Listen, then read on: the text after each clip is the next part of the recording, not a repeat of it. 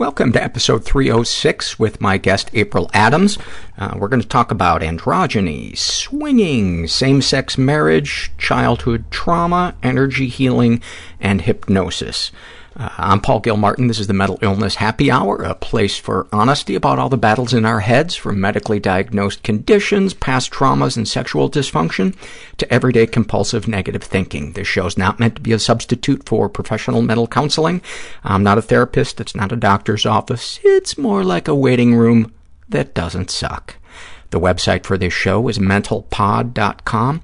Uh, go there, check it out. You can browse uh, the blogs, you can browse the forum, maybe post in the forum, you can fill out an anonymous survey, maybe we'll uh, read your survey here on the uh, the show. You can support the show, uh, which reminds me, uh, as I've mentioned the last week or two, uh, we are now accepting monthly donations on Patreon.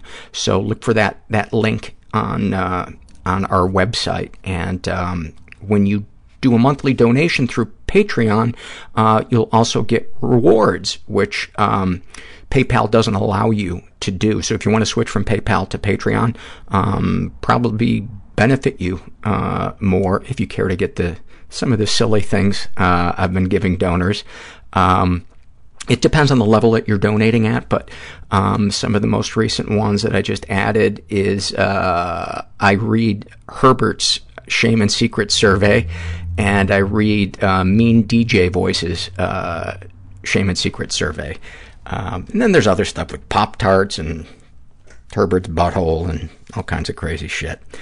But, um, yeah, so go check that out. And please, if you're going to shop at Amazon uh, this holiday season, use our link and Amazon will give us a little bit of money. It doesn't make whatever you're buying any more expensive, and it really, really helps because um, we need all of those things to to keep the podcast uh, afloat. And sorry to sorry to harp on that all the time, but um, Daddy's got to eat. How do how do I put it in any other way other than that? Daddy not only needs a pair of shoes, Daddy needs uh, food on the table. Um, this episode that I recorded with April was about a year, year and a half ago, and um, so if there's a couple of things I mentioned in there going on in my life that kind of don't make sense, that's that's why. Um, all right, let's. How do I? I. Many of you who are regular listeners know that um, I cut contact with my mom about four years ago, and it wasn't because of the abuse um, that I experienced as a kid, it's because I have struggled to find overlapping realities for the two of us to forge a present-day relationship. I forgive her for the things that she did. I don't think she's a bad person. I don't hate her. I'm not angry at her. And I sent, said all of that in the goodbye letter that I sent to her about eight months ago, maybe. Um, I got a email from her priest that says, Hi, Paul, I'm visiting your mom. I asked about you. She is feeling very confused and sad about the de- deteriorated relationship. She is old, Paul. And remember the fourth commandment of the Decalogue. Uh, let's talk. And a bunch of exclamation points. Please, let's talk. Peace and all good things. Um, I've I've met uh, him before. He is a nice guy, a well-meaning man. Um, but I have said what I had to say, and it.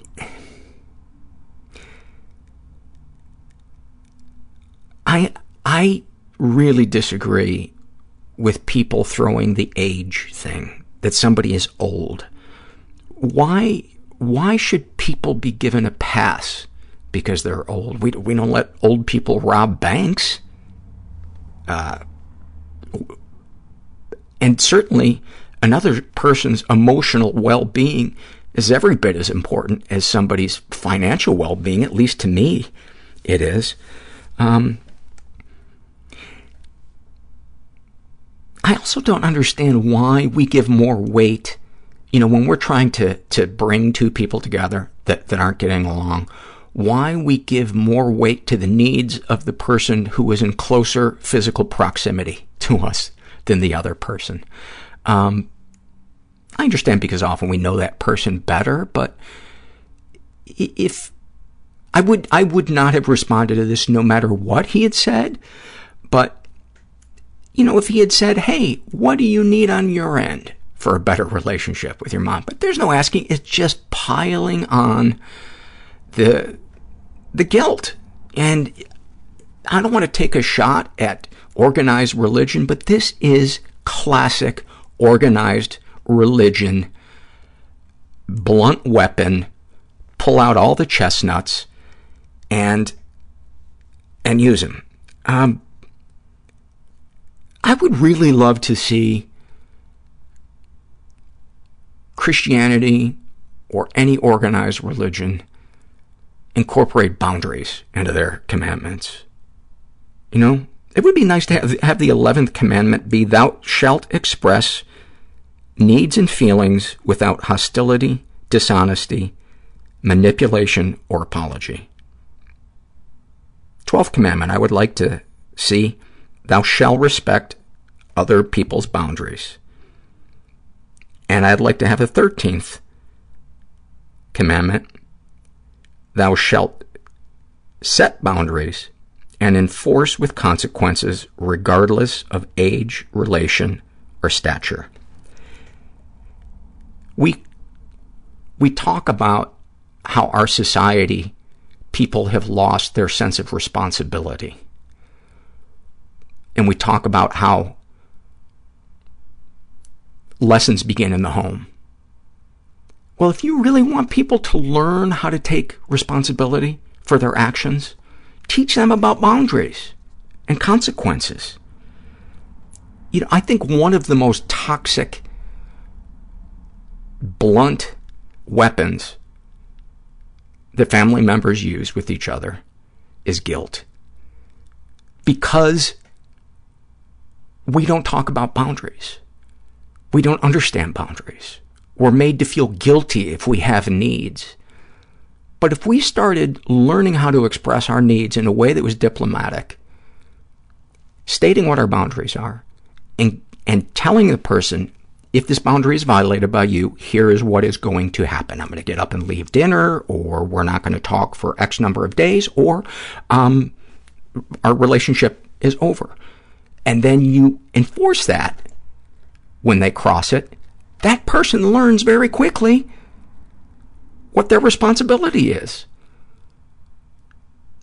And I think you would see families interacting a lot more healthily if they knew how to express their needs and feelings, they understood boundaries, and people got consequences.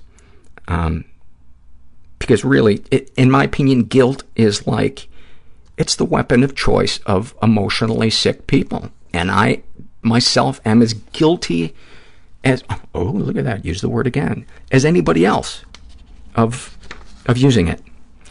Um, so just, I don't know. I got a lot of uh, emails from people this week uh, ragging on me about still using paper. And uh, the reason that I still print stuff out on paper is because I make tons of notes on it. And right before I start recording, I rearrange the surveys in an order that that I want them in.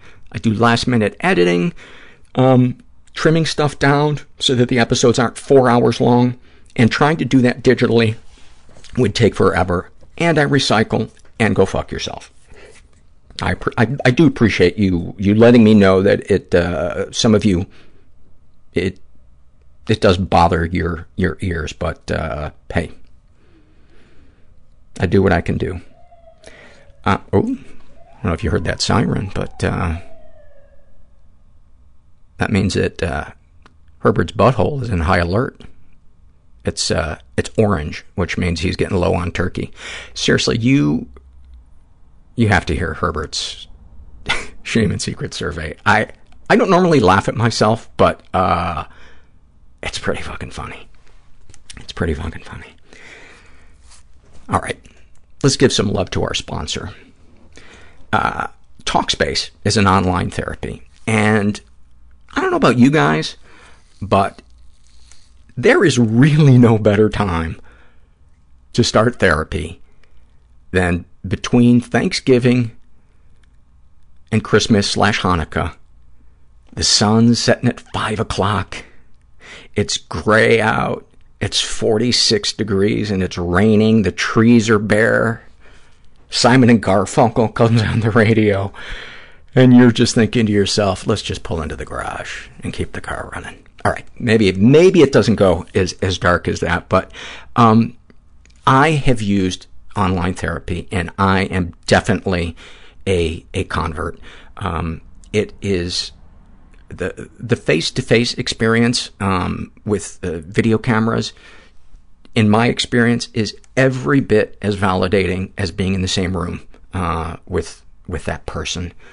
Um, I like that you can also text um, during the week. So sometimes uh, my therapist will give me assignments to do. Um, I just think it's a, it's just a, it's a new revolution in in therapy. And uh, Talk Talkspace is uh, they're an online therapy company, and they make it super easy to uh, connect with a licensed therapist. Uh, it's handpicked, uh, handpick, handpicked uh, just for you, as little as $32 a week. And uh, you can text, use audio or video messages um, as much as you want.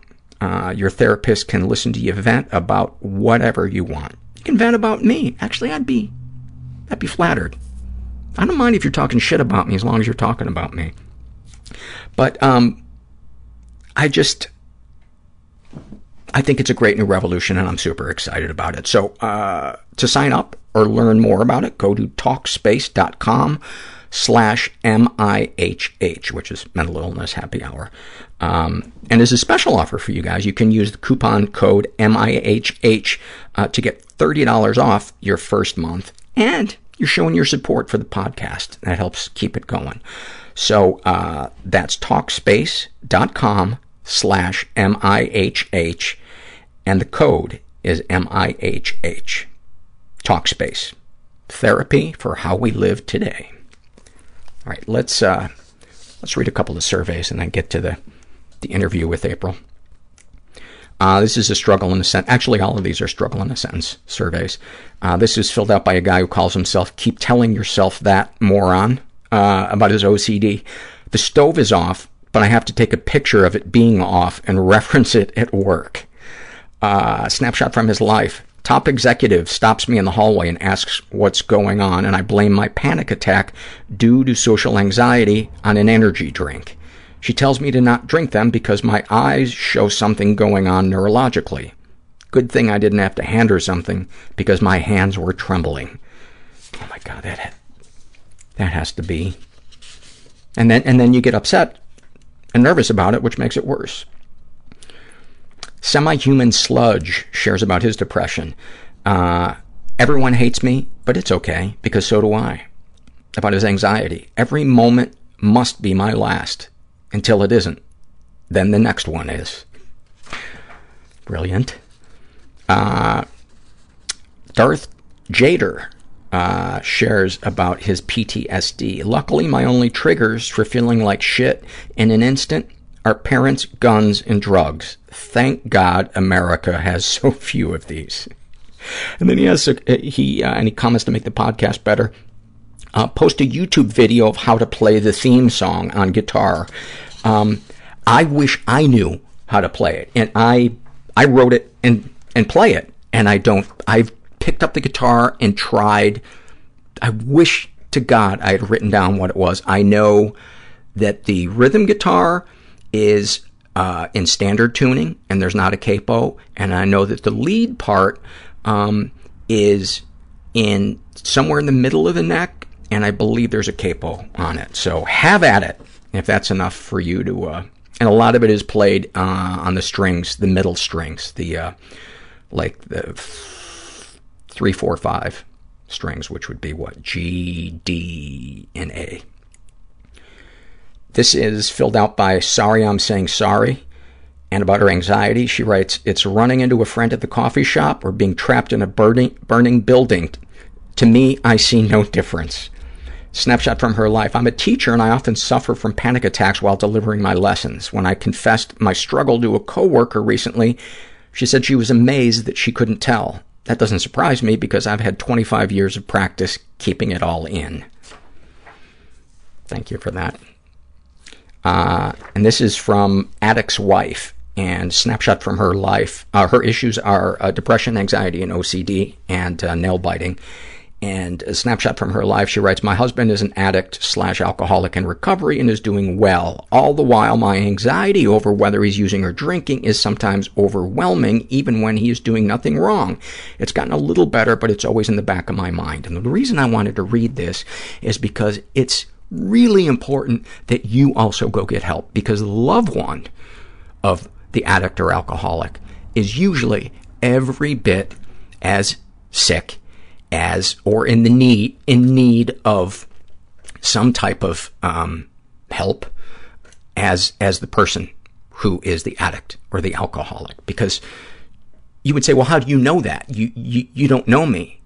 Um, I know enough about you I know that you chose that person that you saw that they were uh, emotionally unavailable that they were you know had these issues that they were were working on and it's not just me, it's, it's you talk to people in the mental health community, and I think they pretty much all agree um, about that. I'm totally second-guessing myself right now, like I'm being, uh, not about what I said, but that I'm coming across, across as bossy, and I fucking hate being in my head some days. Anyway, um, my point being that a support group for codependency would be super important for, for you because it's not what your husband is doing or not doing. That's just evolving. Um, that, that, that part is changing, but your anxiety remains the same. And don't fool yourself into thinking it's dependent on what your husband is doing or not doing. No, it's going to be there. Um, it's just going to shapeshift into how it presents itself. So go to a support group and get some help for what's not only the anxiety, but what's underneath the anxiety, the fear, the anger, the resentment, the historical issues. And uh, her, the way she, I love this, the way she describes her depression, it's so fucking good. This, this has got to go down Hall of Fame. When I look at my kids, I feel so much love, but all I can do is stare at them and wish they would shut the fuck up.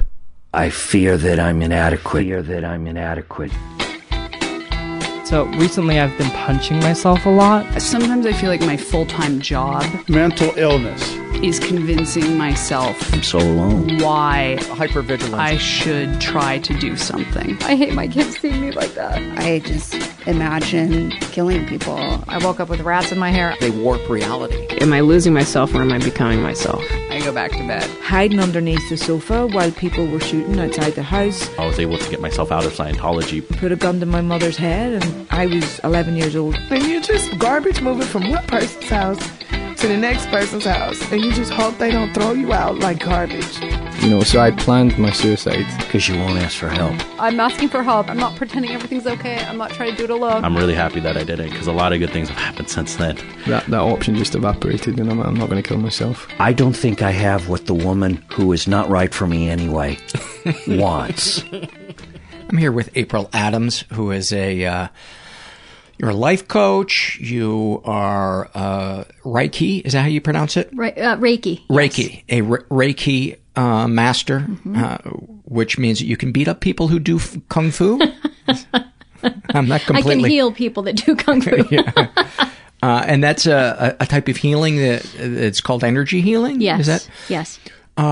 before we get into your story, let's let, let's talk about that a little bit because you know when I when I hear the phrase energy healing, even though my higher power is energy and I believe in energy, um, for some reason, I, I, my antennae kind of go up, and I just picture people holding crystals in Sedona, talking about Mother Earth, and I just want to slap them. Sure. Yeah.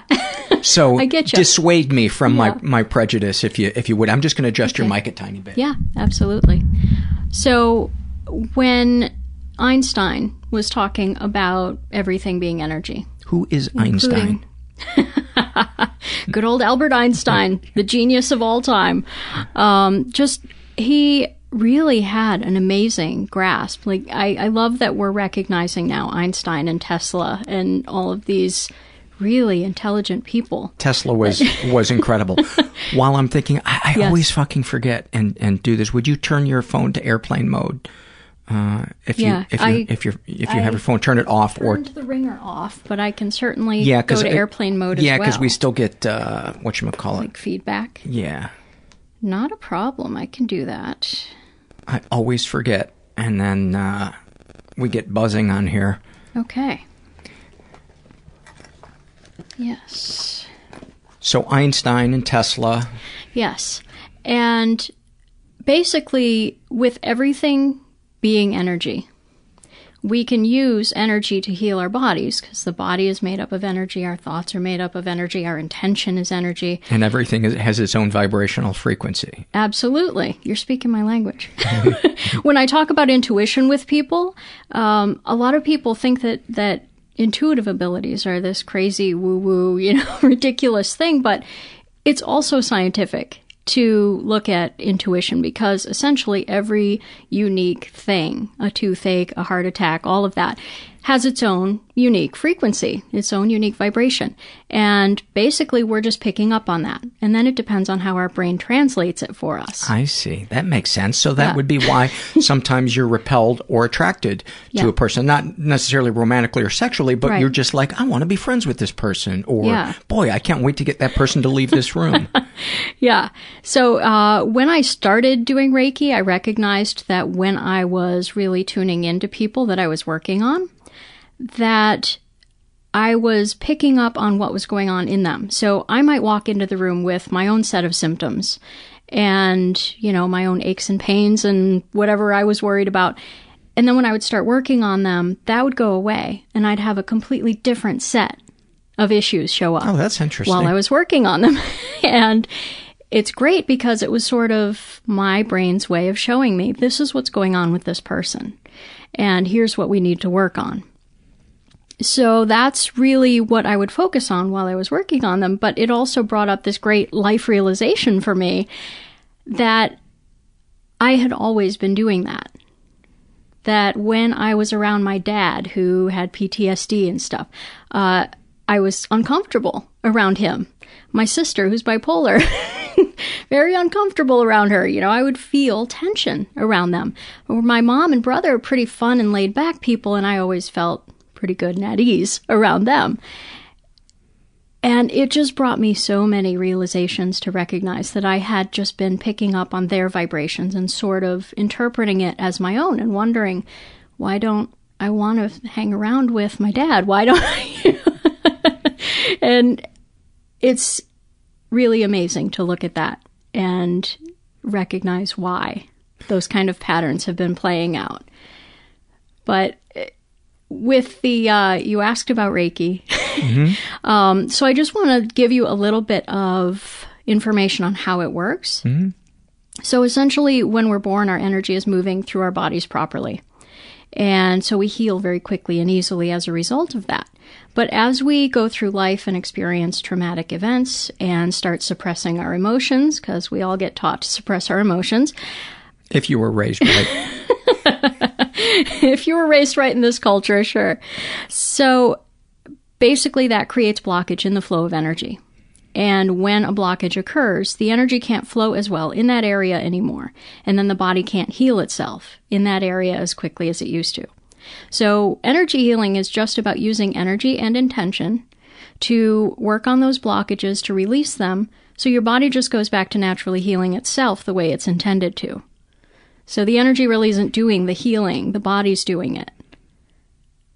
that, I'm much more of a believer than I used to be because I had a very profound session of somatic therapy Mhm. uh, last week where she put a paddle in each hand and they, they would vibrate alternately, one then the other. And she just talked me into relaxing on this couch. Yep. And I felt muscles letting go. I felt uh, um, my back, which was killing me when I came in, felt much, much better when I got, I could walk more easily when I left. And probably for four days, I slept 14 hours a day. Wow. And was so, um, I guess you could call it relaxed, uh, because I, I just felt uh, like I just wanted to, to just lay down and sleep. I just felt like a noodle. Right. you needed to do that that healing and and sort of recuperating a little bit. But Yeah. it, it, it really shocked me because when she had me put the paddles in my hand, I was like, how do I gently, What is this? how do I gently let her go? How do I, how do I back out? You know, I'm going to finish this session, but how do I phrase and I need to move on because this feels like a bunch of new age horse shit to me. right. But I'm a, I'm a believer and I'm now, uh, six days later, um, five days later, just starting to get my energy going, um, a, a little more, Mhm. um, feeling a little more ener- energetic. But I'm really looking forward to my next session with her because I'm a believer that I'm a believer that trauma gets trapped in the body. Yeah, um, I guess I'm just a skeptic about the ways that it gets drawn out Sure. and, and it gets released. So, what do you do when you do Reiki? Well, what a session might look like is um, placing your hands on or near the re- the recipient. Um, so some people do completely non-touch, and some people are touching you the whole time. Uh, most of the time, there's not any kind of physical manipulation happening. It's more of just like a gentle resting of the hands on the person. Um, Also known as lazy massage. yeah, right. What's great is, though, that people come out of the sessions feeling at least as relaxed as they were, you know, after a massage, or even more so. And I find a lot of people coming out afterwards going, I wasn't in this room. I wasn't sleeping, but I certainly was not here Mhm. just now. So I don't know where you took me, but that was really cool. Yeah, Yeah. I, I got into such a deep state of relaxation that I, I was starting to um, uh, drift off. I don't know if it meant I was going to go to sleep or I was just in that deep uh, kind of meditative state. Right. But I've, I, I don't know if I've ever felt as uh, relaxed as I as I did. Mhm. But go ahead, I cut you off. No, that's fine. Uh, well, what you're talking about is the theta brainwave state. And that is just such an amazing state because it's a huge range. It goes all the way from daydreaming down to fully asleep and dreaming. And, you know, everything in between there, you've got meditation, like really nice deep meditation, the hypnosis state, that half asleep state when you're first drifting off to sleep or just waking up.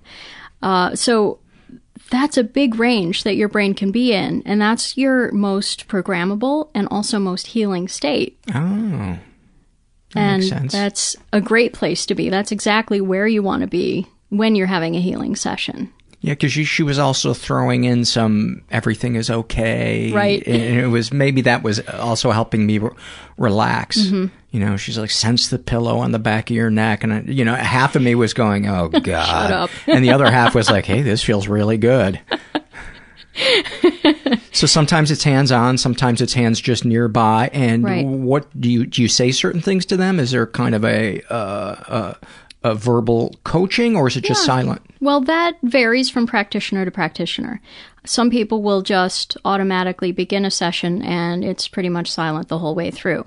Uh, then you may find clients that will just begin talking. Uh, I find that sometimes when you just go in silent, the client may begin sort of telling you what they're thinking about. And that's a good signal of what's getting healed and released. So that's pretty fantastic. But I feel like it's a little bit more uh, more of a deep healing when the person can just surrender and sort of leave their head and let things just unfold as they will. But with me, what I tend to do is begin with a guided meditation to sort of get people in a really nice, deep, relaxed state. And have them Are they sitting up? Are they laying down? Uh, laying down. Mhm. Yeah, typically it would be, you know, they'd be laying down on a massage table, um, getting everything all ergonomically organized so that they're completely comfortable to lay there for probably around 40 minutes or so. And I then walk them into the deepest state of relaxation that they can. And I will actually go into theta while I'm doing this to kind of bring them there. Because for whatever reason, brainwaves work together and meditation is contagious. So if the practitioner will go into theta, it's much easier for hmm. the receiver to be able to kind of drift there more easily. Makes sense. Yeah, so I find that I can kind of guide the sessions that way and get things much more relaxed and, and laid back. I would imagine they pick Yeah. up on the vibrational frequency of your the tone of your voice Sure. when you're Definitely. talking to them in that in that state. Right. And is it weird when you say to them you're worthless and weak in a very calm voice? Is that is that con- They love when disconcerting? I do that. Yeah. it's familiar. It's soothing. It's like a stinky blanket. I am worthless and weak. I'm finally I'm home.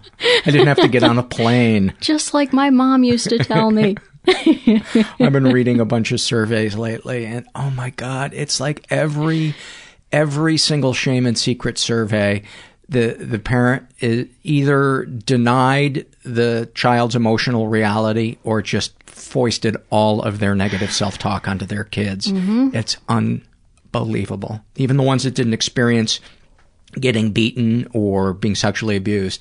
It's, uh, I, I would say it's a good, and maybe those are just the people that go to fill out the surveys because they need a cathartic experience, um, or want, just want to participate in the show, but it's a good 85 to 90% of, uh, of the surveys that are taken Mhm. as they are just beat down, just Yeah. beat down. hmm Yeah. I I love listening to you read those surveys. It's just so Well, thank you. amazing to see the vast array of experiences that are out there, but the commonality too.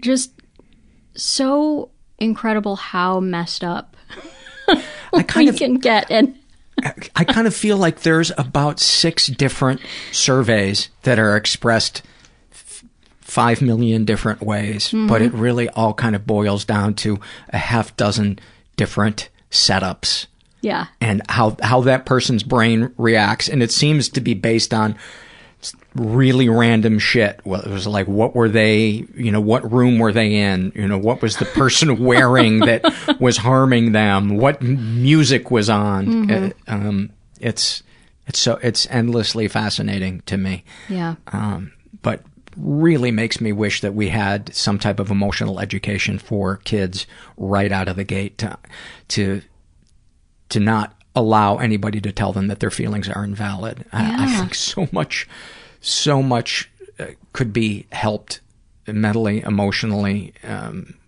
and economically in this country. Yeah.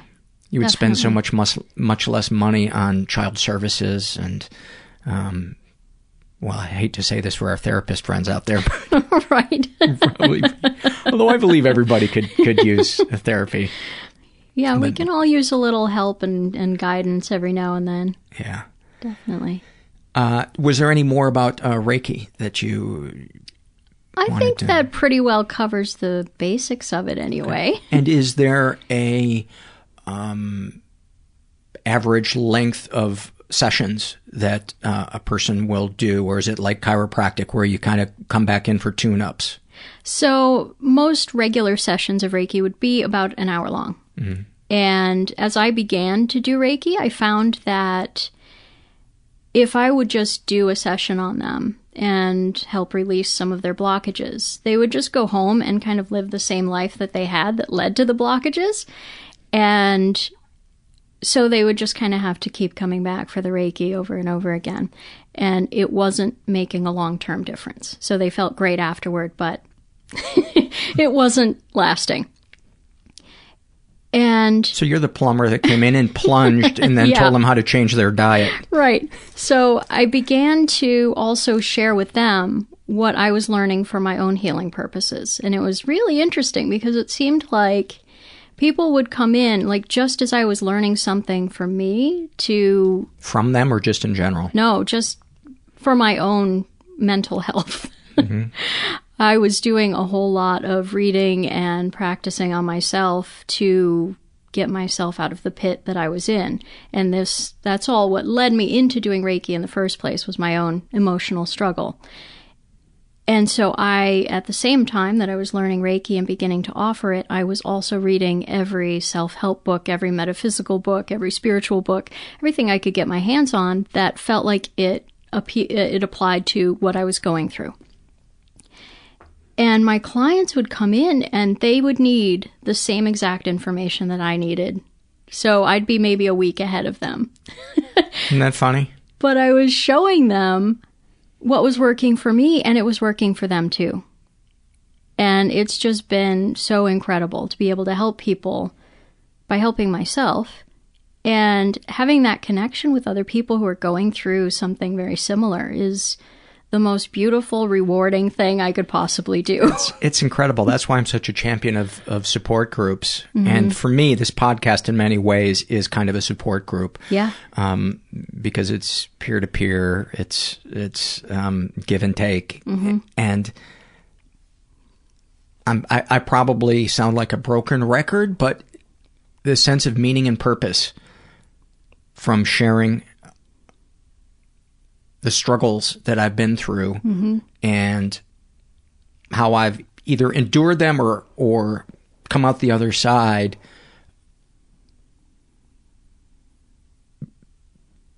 bring such a, a fulfillment to my life that I Yeah. never ever expected and it makes me shudder to think what my life would look like if I'd never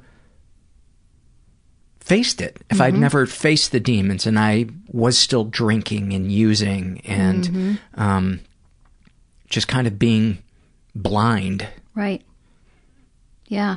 Do you ever stop and th- I'm sure you do stop and think about Right. who who did you used to be in your darkest in the give me give me some snapshots from your life um, from all all ages.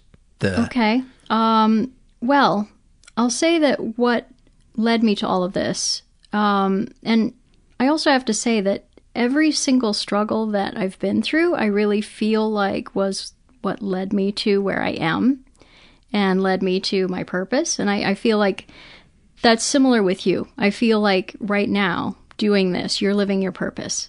You're, I- I feel you're- that. You're helping people to really see that they're not that abnormal, that they're not alone. that I'm as fucked up as they are. We You all are. we all are or have been and to be able to go through that and to use it for good is amazing. And I feel like anybody who's struggling, the whole purpose behind that struggle is so that they can find their way out of it and then help other people find their way out of it too. Completely agree. Yeah. So my biggest struggle has always been love addiction. All my life. I mean, I was five years old and I was flirting like crazy. I was looking for that one.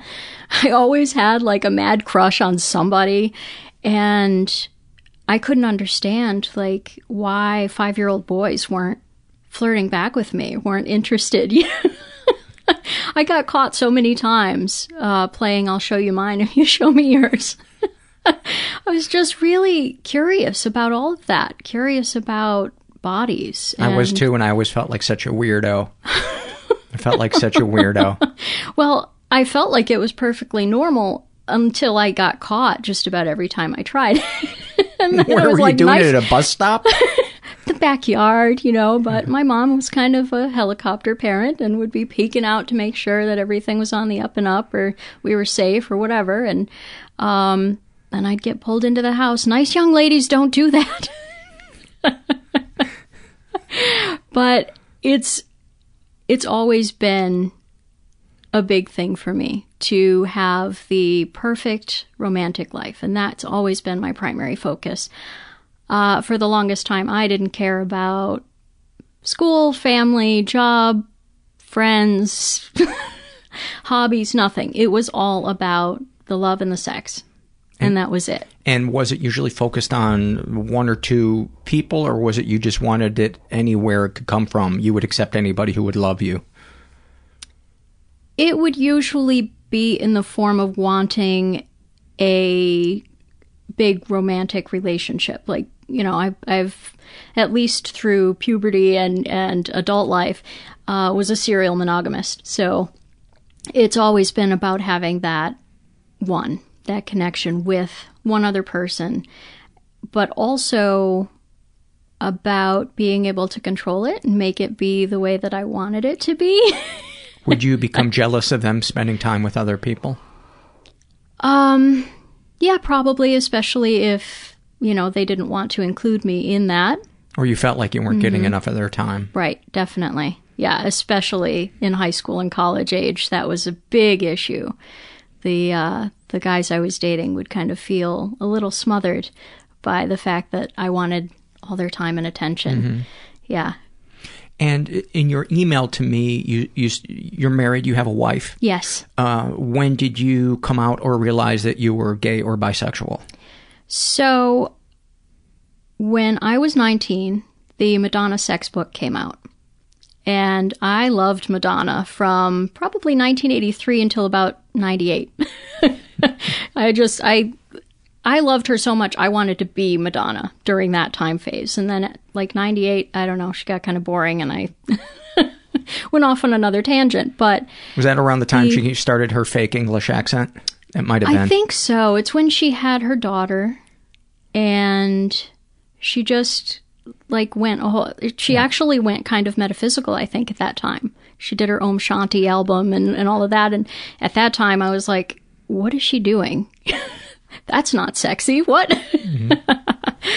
uh, so I got the Madonna sex book. I had to just rush right out and get that, and it's jam packed with androgyny, and I thought that was the hottest freaking thing I had ever seen in my life.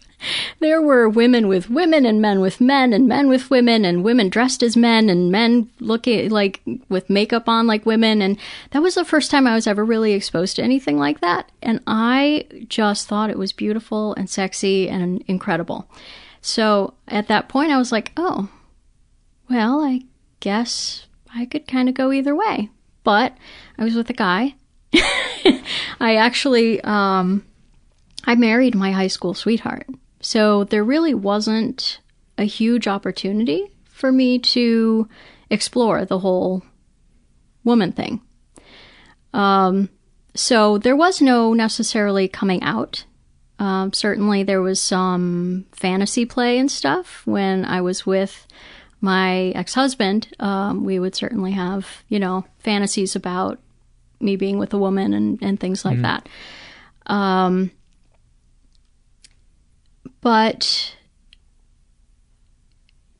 it just, you know, kind of didn't occur early on anyway. but I'm sure you can tell there's an interesting story coming up as to how how I ended up with a woman if uh, that was the case. So when you marry your high school sweetheart, things can get a little boring after a while. And we were always pretty sexually playful. so, and pretty adventurous. So, we actually, a couple of times early on, we tried swinging for a brief period of time. Kind of disastrous. What was disastrous about it? Um, well, Because I can picture about a thousand things that would be Mhm. disastrous about Yeah. swinging, but Yeah. Um, first of all, we were pretty young at the time. We were probably 23 or 24. And most people in that community are much older. you, were know. chum in the water. Yes.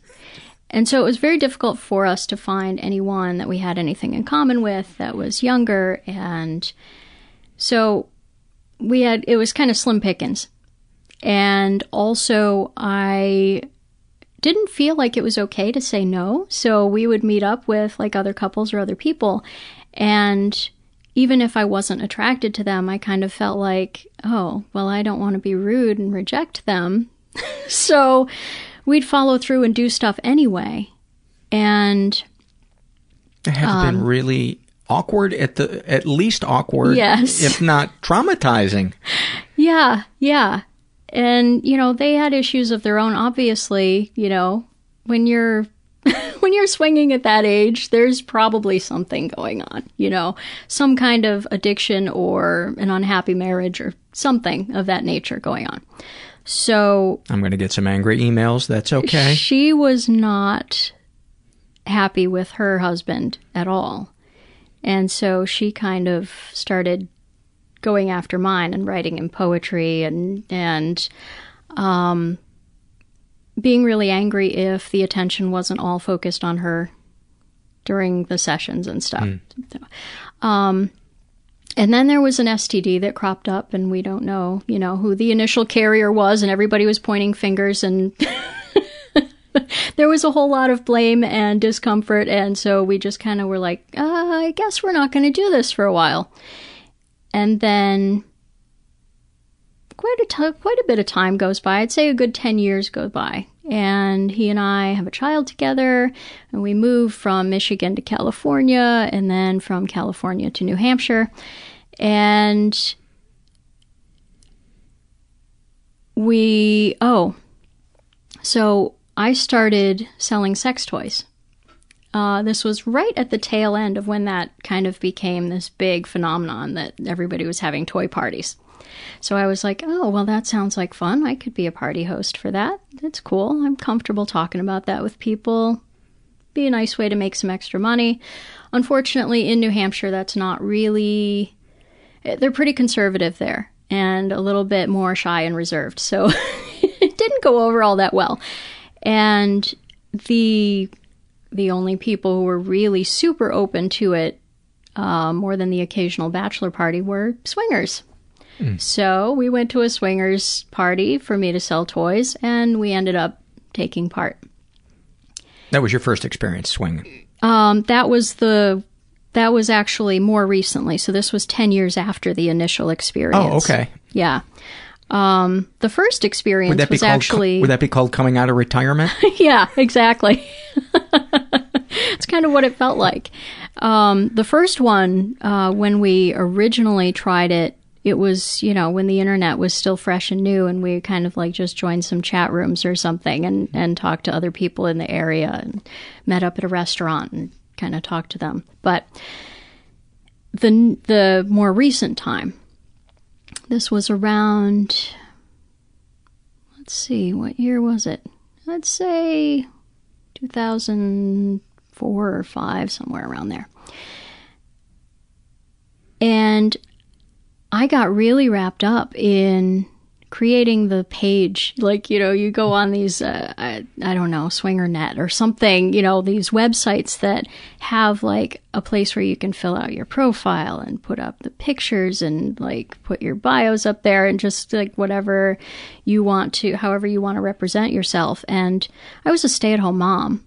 And by then I was working at a spa sort of a couple days a week, but I had a whole lot of time on my hands and I just got so like wrapped up in checking the chat pages and seeing how many views we had gotten and it was really doing something for my ego and kind of giving me that that boost that Was sort it- of newness and that excitement that So it was on a certain level. It was arousing as well, or, or was it just? Um, it wasn't physically arousing it was more just um it was the ego boost you know like oh people like me. People think i'm sexy. Um and just the excitement the the excitement of the chase the feeling of newness and danger. Oh, so it was kind of feeding your love addiction right. too. Yeah. yes. Yes. Uh, but when it came down to actually taking part in it it wasn't really doing anything for me. It was kind of interesting kind of fun but it wasn't really feeding me in a deep way. And I find that in that community, especially where I was located, I don't know what it's like out here, but the women who take part in it will usually only be with other women to sort of turn their husbands on, mm-hmm. to fuel that male fantasy of girl on girl stuff. And I wanted to actually experience what it would be like to be with a woman who wants to be with a woman. I see. And I felt like in order to do that, it needed to be sort of a private thing where it wasn't a show for a man. And my husband was kind of comfortable with that. So I said, well, um, well, we we would kind of fantasize about it here and there while we were alone together, and then sometimes if we went to a party or something, I might, you know, dabble in it a little bit. But I got invited to go out dancing by a gay male friend of mine, and it was to a gay club, and I met my wife that night, and we danced together pretty much the whole night and we had a blast. It was just so fantastic and so much fun. And at the end of the night, all we did was exchange names. We didn't exchange phone numbers, no, like, nothing. And I thought about her like all week. And I, you know, it kind of. You know what? I think we got, I think we got visitors Sure. now. Why don't we Okay. close the door? So it really spurred me to ask him, you know, what do you think about me being with a woman on my own? and he said, well, yeah, it's fine as long as you don't run off with her. so, uh, whoops. So, um, so a week later, I was actually at that nightclub with my husband and a swinger couple that we were hanging out with, and she was there. So I saw her. I went running over to her and uh, gave her a hug and my business card uh, with the the sex toys on the business card. So she now, you know, well, This is like a, this is like a bad sitcom on Showtime it is. called "Whose Hole Is This?" Oh my gosh. So we were um we were all dancing and I danced with her sometimes. I danced with the couple we were with sometimes and um about a week later she sent me an email saying, "Hey, um, this friend and I have our birthdays coming up. Do you want to do a party for us?" And and the date didn't work out, uh, so I didn't end up doing a party for them. But I said, you know, that's not the only reason I gave you my card. And I kind of told her my situation. I said, I'm married, but I've got permission to kind of do what I want to do. And, and, uh, and so I just really, I like you and, and, you know, want to kind of see where that goes. And she was very, very noble. She was very much like, not sure about the situation. She didn't want to interrupt anybody's marriage. She really wanted to get to know me. She had no interest in just playing just to play. She wanted, you know, to get to know somebody and, and really um, feel connected before doing that. So, um, I still was only working a couple days a week and had plenty of time to um, flirt through texting and IMing, and we kind of had a lot of contact. And my husband was pretty absent, you know. I mean, he was working all the time, and there was none of that with him. There, it was basically he went off to work for the day, he'd get home that evening, and there was not really contact in between. So there was certainly a disconnect that Yeah. was occurring with us. I was going to say, were you starting to feel like you had, like you were cheating? Yeah. Um, even though I had full permission and everything, I did kind of feel like I was cheating. And so I kept checking in with him. You know, is, are you okay with this? Is this all right? And I was kind of like, let me know if you want this to end before, you know, it gets too far or whatever, you know, and just checking in all the time. Um, and when the time came that she and I actually started getting together sexually, I knew I was in trouble. Like right after the first time, I was like, this is going to hurt when it ends, but it's going to be so worth it.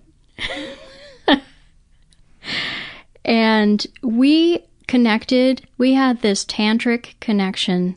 We just saw into each other. It was like we got into bed, looked into each other's eyes, and we could see each other young and old and different dimensions. It was the most crazy, intense experience. What, what do you, is that what you mean when you say uh, tantric connection?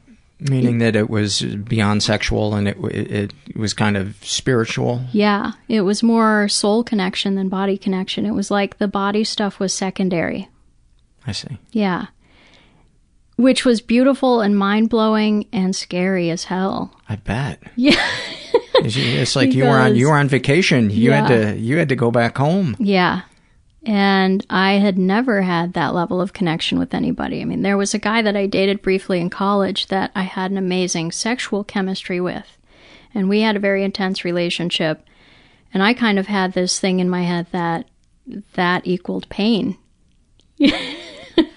because that relationship didn't work out and I had really wanted it to. But he was the one I was smothering a lot I got you. um, and ended up with my safe high school sweetheart again because of the safeness of it. Mhm. He was a level of comfort for me, um, but not that intense passion. So here I was back in that intense passion again, plus taking it up a notch to having it be that spiritual connection above everything else. And just my breath being taken away. And we would be together for eight hours, and it would feel like an hour tops.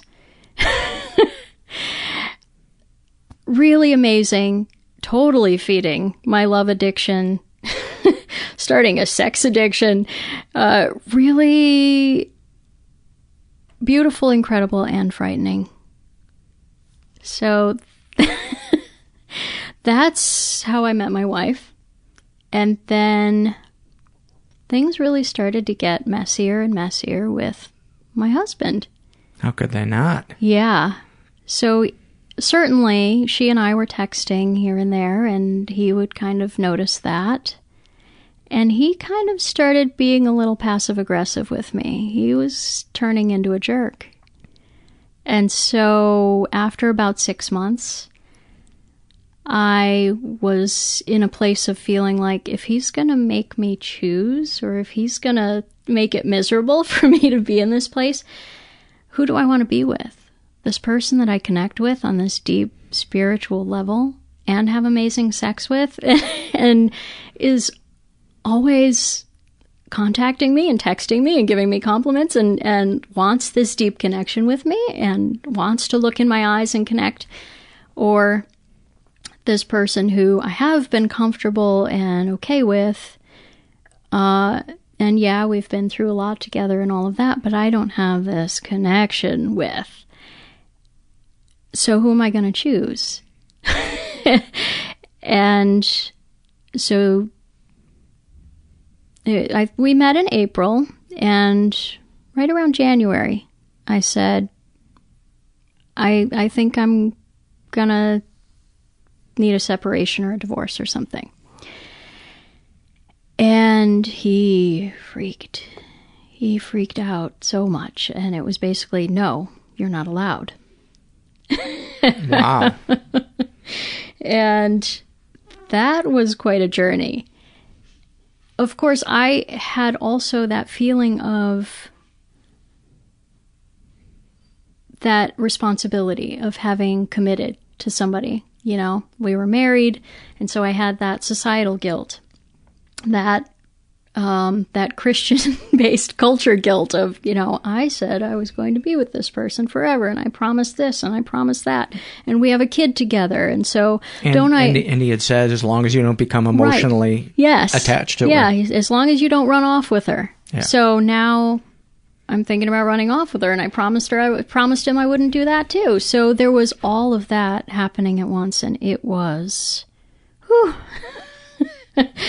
um, that was not a good year. So pretty much from January to November, I And how was many years? bouncing. How many years ago was this? That was 2005 or six. Okay. Um, so it took me 11 months to stop the roller coaster. I mean, basically, it was an entire year of back and forth, feeling guilty, uh, wanting to be with her, but trying to make it work with him, and trying to figure out how we could make it work that I would be with both. Um, It had to And- make you crazy. Had to make Yeah. everybody crazy. Yeah. Uh, and of course, it didn't help that she was just very supportive and completely like, whatever you need to do. You know, I'm here. And even even if I wanted to stay with him and raise our son and decide in 15 years or whatever uh, what I wanted to do, she was like, I don't have any interest in ever dating anybody else, so I'll sit here and wait. She's like, I've been single for a long time, and I'm fine to be single again. Wow. And so there was this feeling of, I'll wait forever for you if you if that's what you need. And there was just this no pressure whatsoever from her, and total pressure from him, and total pressure from me. I was putting a ton of pressure on myself to make a decision um, where he wasn't necessarily asking for a decision. She wasn't asking for any decision at all, but I was seeing that the situation was still miserable. So I felt the need to make a decision and then was fighting between my heart and my responsibilities and my guilt. Yeah, and you had a kid. How old was your kid? He was seven. Yeah, he was about seven. So that was an interesting age for all of that, too. Thankfully, it wasn't younger. hmm So finally, there came a point where I was just so miserable. I mean, that year was terrible. I couldn't focus on anything. I was really anxiety ridden, depressed, started getting restless leg syndrome. I was, oh, bad. And I finally just said, "That's it. I'm I'm done. I can't do this anymore." And I said, "I'm not feeling for you what I'm supposed to be feeling, and there's not really any hope that I ever will. And I don't feel like we can continue with that." And as soon as I made it clear that that was over and we were done, it took about a week for him to just be okay and amazing. He just really became the most supportive ex husband that you can possibly imagine. Wow. Yeah. That's fantastic. It's really amazing. You, is- you know, and to this day, is he still that way? Yes. Yeah. It's been so beautiful. And he and my wife are actually fairly close. And my son loves my wife. Like, that's his favorite parent. So it really came to a happy ending. It just was a very difficult situation. Hmm. Now, what's really interesting is we, you know, I was looking forward to this fantastic relief to just be able to be together and me not having to worry about, you know, am I hurting somebody? Is something going to happen? And, and having this decision hanging over me all the time. So I was ready to get back to the passion and the happiness and the joy and, and, um, the peace of it all. And the day that she and I went to go pick out our rings, and this is probably a month after I've kind of been like, that's it, I'm done. Where, you know, I'm going to go over here and do this now. So she and I went to pick out our rings, and that night she rejected me for sex. Wow. So it was like Welcome to reality, huh? this garage door slamming down, this big steel door, bam! And also around that time, the compliments slowed way down. She would make comments about how often I wanted to have sex. Um, she got a different job and was not able to text me as often.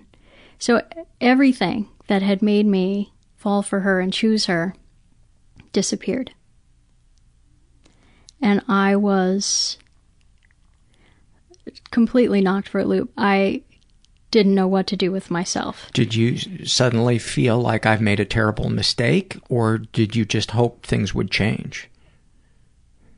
Alternately both. You go back and forth. yes. I I never was like, "Oh geez, I wish I hadn't left my husband."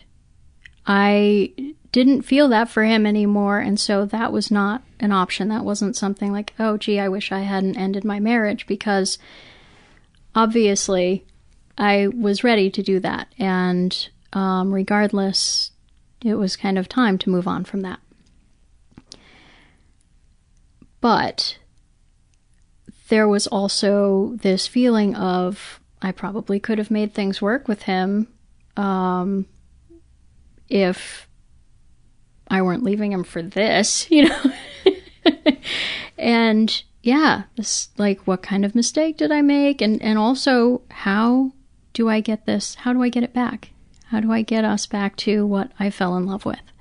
And I basically spent three straight years chasing her around, going, "Why don't we try this? Why don't we do that? Why don't you ever do this? What you know? What happened?" And blah blah blah. And we had a bazillion conversations about it. And at first, she was very, because she had been single for so long, really didn't know how to communicate about those things. And she had always been the one to heal herself and take care of herself. That was another piece of uh, what I needed to learn to be okay with, uh, because I was used to codependency, mm-hmm.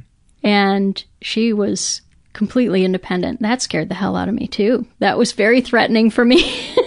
I, you know, I came from a place of being highly threatened if someone I cared about had a different opinion than me. That was. You're talking about your parents? Um, certainly, you know, I mean, I, that's probably where it comes from. Uh, my dad and I did not agree on anything.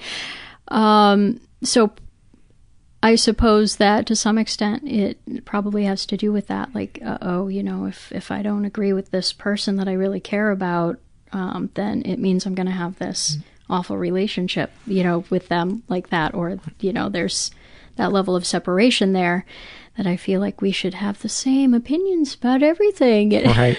Now, if you were to objectively look at the chemistry between your wife in those early phases, um, would you say that it was her having a fear of intimacy or you just having an unhealthy expectation uh, or somewhere in between?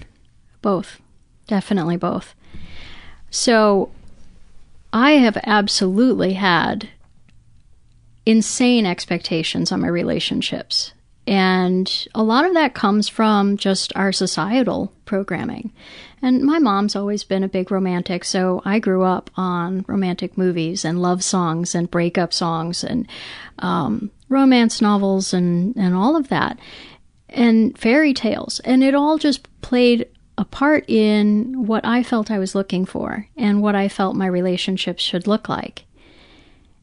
And so when a relationship didn't have that crazy, wonderful, passionate insanity that, that comes with the beginning of a relationship, because that's really the part that I'm addicted to. The fireworks. Yes.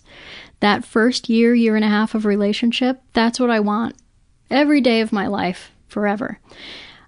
How realistic do you think that that is on a scale? Not at all. Okay. Not yeah. not realistic at all. And that's really what led me into doing what I do for work now because I mean that's really my specialty is helping people to not look at things that way because I was so ingrained in that. That was my complete and total reality. This is how love is supposed to look. And it was a very painful, scary journey to move out of that place. How did you do it? Well, it took a lot of um, a lot of reading, a lot of introspection, and really, I think the biggest thing was after three years of kind of trying to chase her down and get her to turn back into that person, I took a step back and said, okay, what's the common denominator here? Because this has happened in every major relationship that I've been in. Finally, you had an epiphany. Yes. So I said, okay, the common denominator here is me, not the people that I'm with. So why am I so stuck in needing a relationship to remain like this and everybody else is fine when it gets to that comfort comfort phase?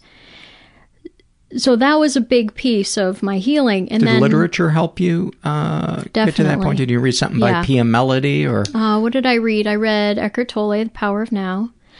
great Um, book? Have you ever read uh, yeah. A New Earth? That's a great yes. one too. Yeah, I really love that one too. Yeah, definitely. Uh, there's a great book by John Welshons called One Soul, One Love, One Heart. And hands down, that is the best relationship book that anyone can ever get their hands How do you on. say his last name again? Welshons, W E L S H O N S. Okay. And that book blew my mind. Cover to cover, I was reading that thing going, holy crap, how did he know? How did he know this was how I looked at love and how I looked at life and how I looked at all of my connections in life, not just romantic relationships, but all of them. And then also giving a completely different way of looking at it. And I soaked that book up like a sponge. I was just going, okay, wow, I didn't even know this was possible. So it sounds like you suddenly saw that love could take a different form. Yeah. That wasn't as intoxicating or addictive. Right.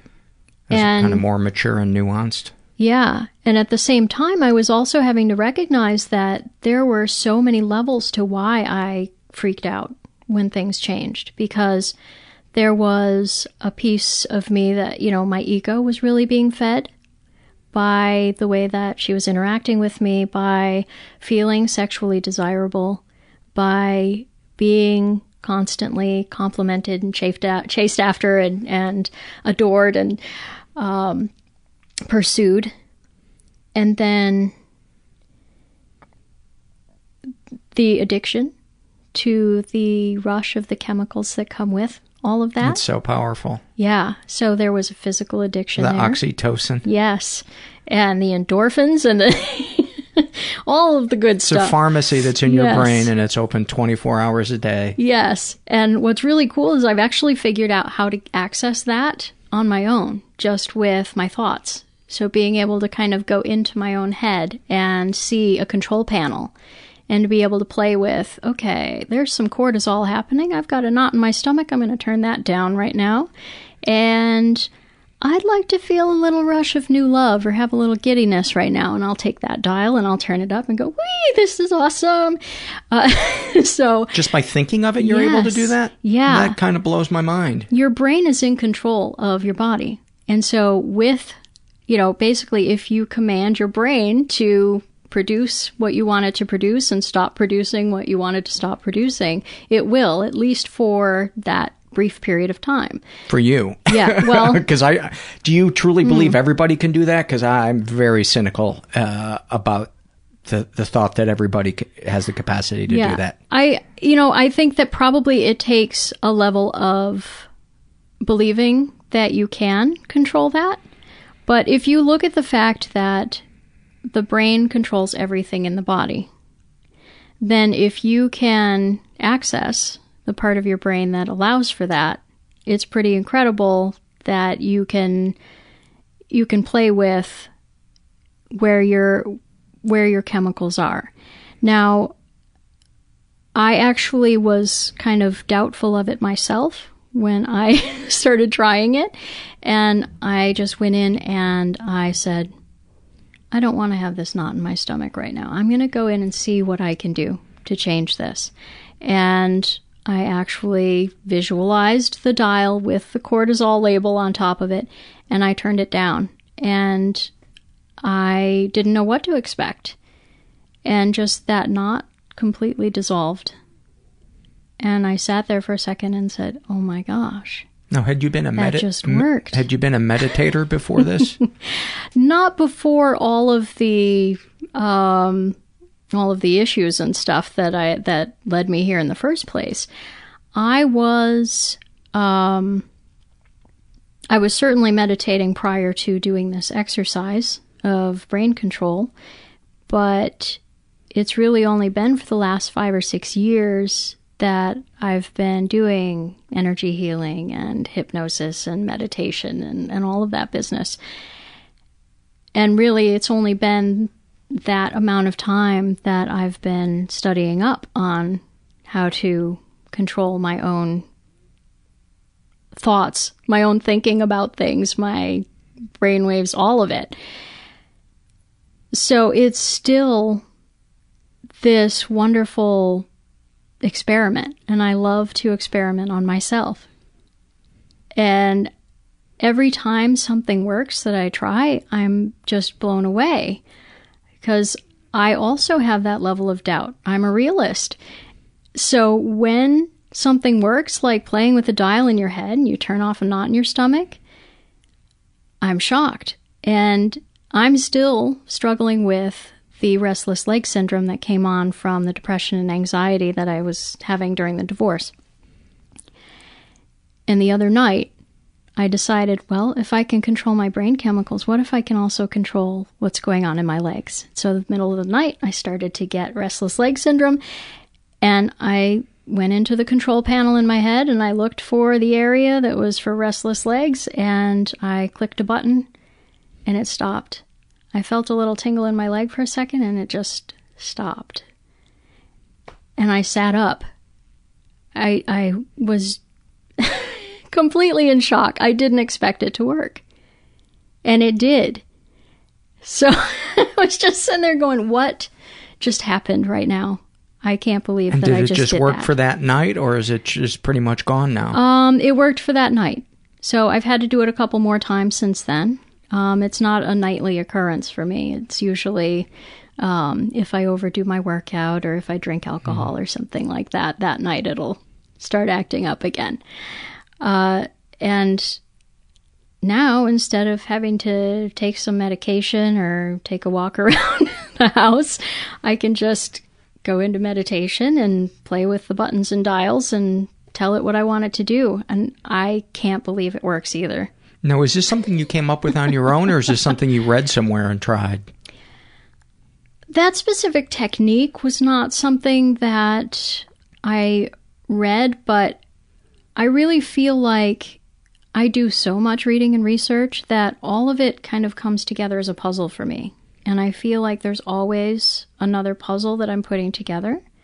There have been times where I've felt like the universe is putting me through some kind of degree. You know, I'll be um, pushed to read a certain book or take a certain class or talk to a certain person until all of the pieces fall into place and I know what needs to be done with all of that. And that was another one of those classes that I guess I got that took a while to sink in. I had, and uh, the dials thing is fairly recent. I had I had learned about the dials exercise quite a while back, and it just kind of went on the back burner. And it's actually, I think, in my book, um, I mention it. But over the last few weeks, as I've been working on clients, I sort of channel messages from their guides, and, and who knows, you know, honestly, whether that's actually guides or whether that's their subconscious talking to mine. But whatever it is, there's a great connection that's occurring there that's bringing through the wisdom that needs to come through in order for them to receive the healing they need. And all over the last couple weeks, it's been all about those dials. And it's about it being more than just the emotions and feelings and body chemicals. It's everything because your brain controls your pain levels, your brain controls how your body works, it controls everything. So it's been a much more in depth, like, pay attention to this. You have the control. Your higher consciousness gets to control that control panel and decide what your brain's going to be up to and therefore what your body's going to be up to.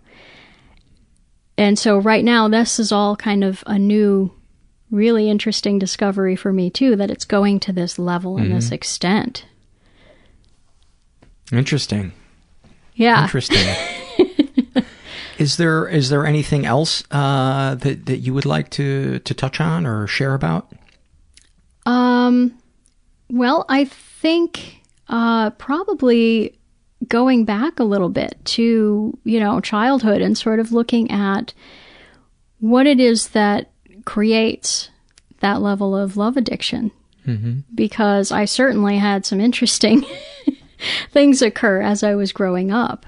Um, and I feel like it all kind of like builds up to create that person that you become mm-hmm. and the issues that you end up having to move past and, and work through so that you can live your purpose. Yeah. So what are what are some of those? So, well, just a, a, a brief like timeliney kind of thing. So when my mom was 17, she became pregnant with me and had already broken up with my dad when she found out she was pregnant. And they actually got back together and got married just because of me. And that lasted probably a year, year and a half. Because obviously they didn't like each other that much.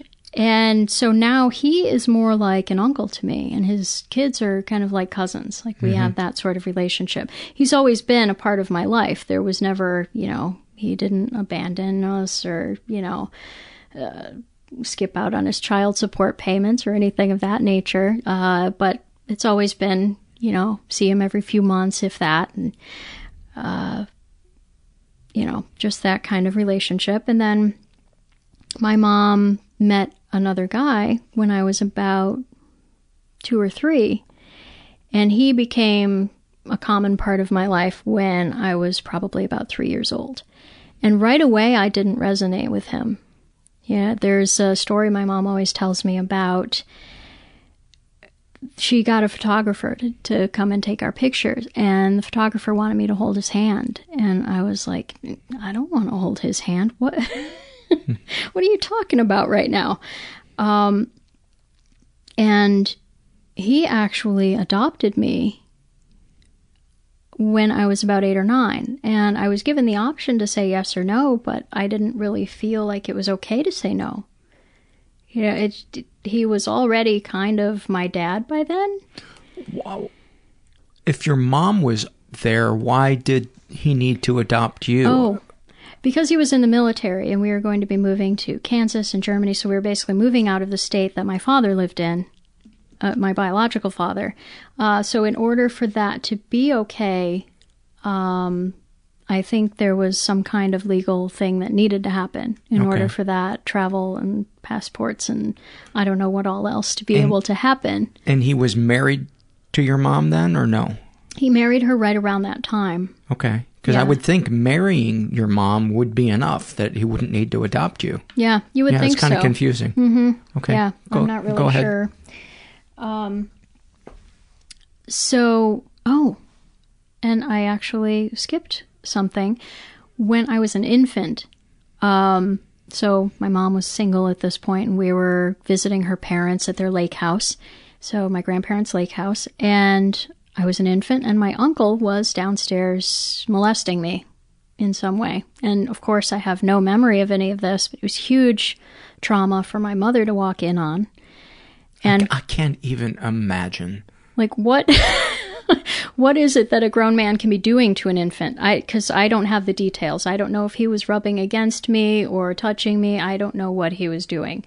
Um, but yeah, I was probably maybe a year old. Wow. Yeah. I say wow a lot on this Mm. podcast, Mhm. Yeah. but that's a wow. Yeah. Now, what's really interesting is about five or six years later, he stayed with us in our house. Um, he's schizophrenic, and he was supposedly medicated during this time. But pretty shocking considering how angry my mother was after the incident, and that she still let him stay with us and his uh, his schizophrenia sort of came and went, and he kind of went on and off his medication and and all of that. Um, also, interesting, he molested her when she was a child, and she blocked it out until probably another twenty years after it had happened to me. Really? Like she remembered when I was in high school when she started going for therapy. So And it was her uncle? Her brother. Her brother. It was her oldest brother. Okay. Yeah. And there's a very interesting saga with that whole situation because her oldest brother and sister were schizophrenic and bipolar. And they were both kind of in and out of the welfare system and all kinds of things in Detroit. And right around the time I had my son, so this was about 16 years ago, they both died within a week of each other. So, how the family found out was basically he had stopped taking his medication and um, had starved himself to death because of the voices, and he just, he, yeah, he had no electricity, but his TV would talk to him, and so he stopped eating, starved to death, and was found after a week. And his sister, the bipolar one, was pretty close to him. So she found out, but she was drunk and or high when she found out and started crying and threw up and suffocated on her own vomit. Boy, you can't make it up, can you? you can't make it up. It's Yeah. So just an incredible story with those two, and that being my mom's oldest siblings, and that he was the one that molested her, he molested me, and who knows what all else he was up to. My aunt, I kind of grew up with around a lot. She was our next door neighbor for quite a while, too. Uh, and not the one that. yeah, died. she's the one that died. Oh, okay. Um, she she reminds me of Janis Joplin in my memories. Like Mhm. that's how I kind of think of her as like Janis Joplin.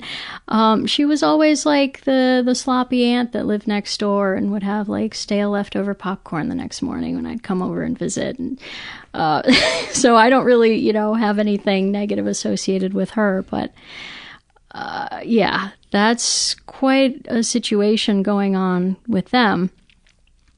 But with just with the uncle and stuff, I I have to wonder whether even that young, when you can't necessarily form opinions about things, um, to have attention come at you that's sexual in nature and involving those body parts in some way um, must put some kind of programming in there. You would yeah, I think. wonder, I wonder if that was related to you being uh, so kind of sexual as Yeah. a as a kid. Yeah. Uh, so, you know, that's a piece of what I'm wondering. And then, um, okay, so I said that he, my uh, stepfather adopted me and we moved to Germany. While we were in Germany, our fourth grade teacher molested the entire class. He would, if you had a question, have you come and stand behind the desk and he would pet your genitalia while he answered your question. Every single kid, boys, girls, didn't matter. How how long can you get away with that? Yeah. Right. Now, I tr- I'm like racking my brains trying to figure out what did I think when that was going on? You know, did I like it? Did I think this is bad? Did, you know, I never said anything to anybody about it. The way that it was discovered was that one of my classmates told her mother, and her mother ran into mine and said, Has April mentioned anything like this to you? Um, and so then my parents grabbed me and asked me, and, and I said, Oh, yeah, he does do that. and I was interviewed by the military police. What's crazy is he did not get arrested. Of course not. Because it was a military school um, on a military base, he was basically just fired from that job and sent back to the U.S. So he probably went and taught at some regular public U.S. school. I'm sure he did. Yeah. And when they asked why he did it, he said, I'm so fat and ugly, nobody but a child would love me. Man. Yeah.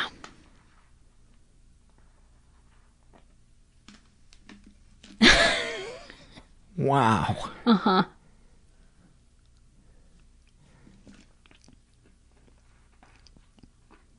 So there's that. Wow. And then to add to things, um, we moved back to the Detroit area, and when I'm 13, one day, uh, my my shoulders hurt or something. You're going for the trifecta here, aren't you? Yep. Yeah. So my mom was working, my dad was home, my brother and sister were in bed. And my dad was like, Oh, well, I can rub your shoulders for you, or you want me to give you a massage? And I was like, Okay, sure, that'd be great. I had never had a massage before, sounded good. And when he started massaging my thighs, he said, Your mother would kill me if she knew I was doing this.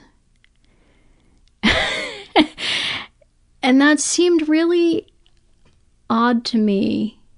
You know, at at 13, I'm, you know, starting to blossom and and uh, finding it rather odd that he feels the need to say that.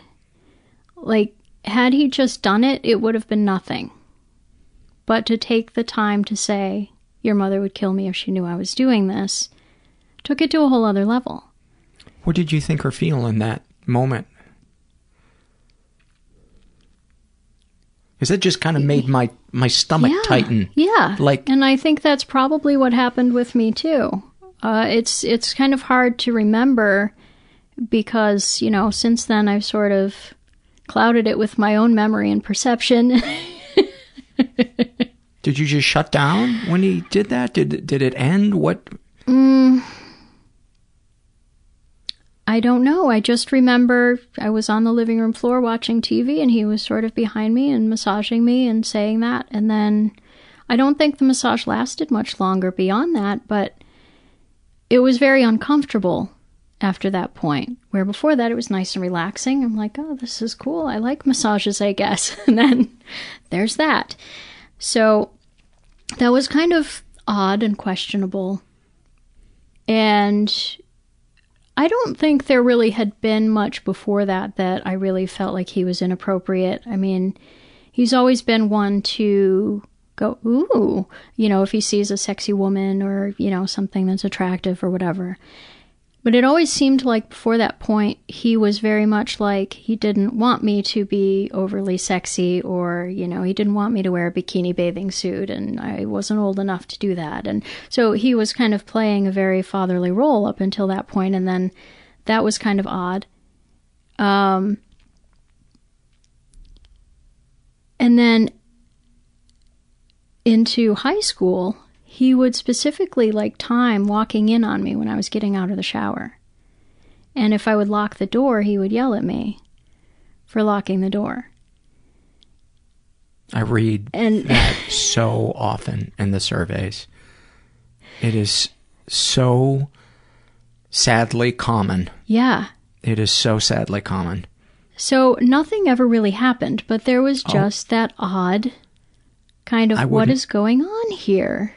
I would strongly disagree with you that nothing ever happened. That is a huge violation. That is a huge violation. And I have to agree with you there. Um, I was dating my high school sweetheart at the time. His dad worked for the Department of Social Services. So when I would complain to my boyfriend about this situation, he told his dad. And his dad was basically like, if that continues, I have to report it. Mm-hmm. It's a law. Yeah. And so I basically, one day when my, it was right around that time, Actually, technically, was, I think he was supposed yeah. to report it either Um, way, right, right then. hmm. But he was probably that was his way of saying, Right. "Please stop telling me Right. this, so that I can Yeah. avoid having to get involved right. with with Yeah. this and have a clear conscience." Yeah. So one day my mom was like, why don't you respect your father? Oh no! And I s- and so I said, because I'm afraid he's going to molest me. and it was the only way that I knew to tell her. It was the only way I knew to make that stop. And so he got really weird for a while after that. So no, she talked no to him. compliments, you know. She talked to him. yeah, so she talked to him, and he really never went in that direction with me again. Um, so yeah, there was definitely some kind of discussion that happened, and there was some awkwardness that followed that for a while. Uh, but thank goodness it stopped. And as far as I know, nothing like that ever happened with his natural children, because I have a brother and sister who are nine and 12 years younger than me. And, you know, I think it was the step thing. And, you know, I don't know. You But you realize that th- that's incest. absolutely. Okay. Yeah. Yeah. And it's it's difficult even now for me to think about him hearing this and my mom having to hear this. So difficult to say it in thinking, "Oh, if they hear this, this is really going to, you know, break their hearts and uh, but it's it's my truth, it's my experience, and it's something that I've had to kind of work through.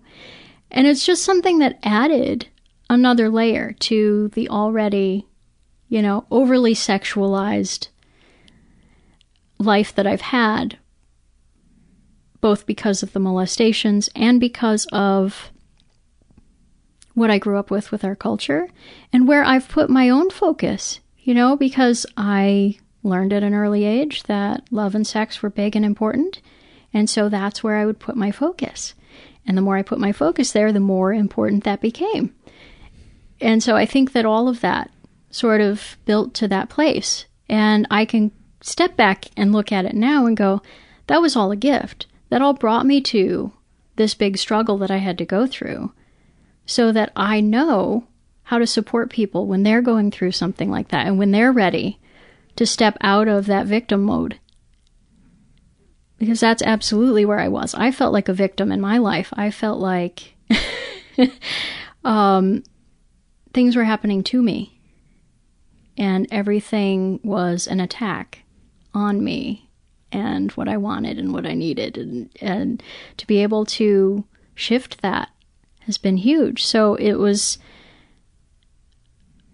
an amazing gift to have to go through all of that and then to be able to step out of that. I, I always call it a beautiful gift in hideous wrapping paper. yeah. It's like a forced gym membership. Right.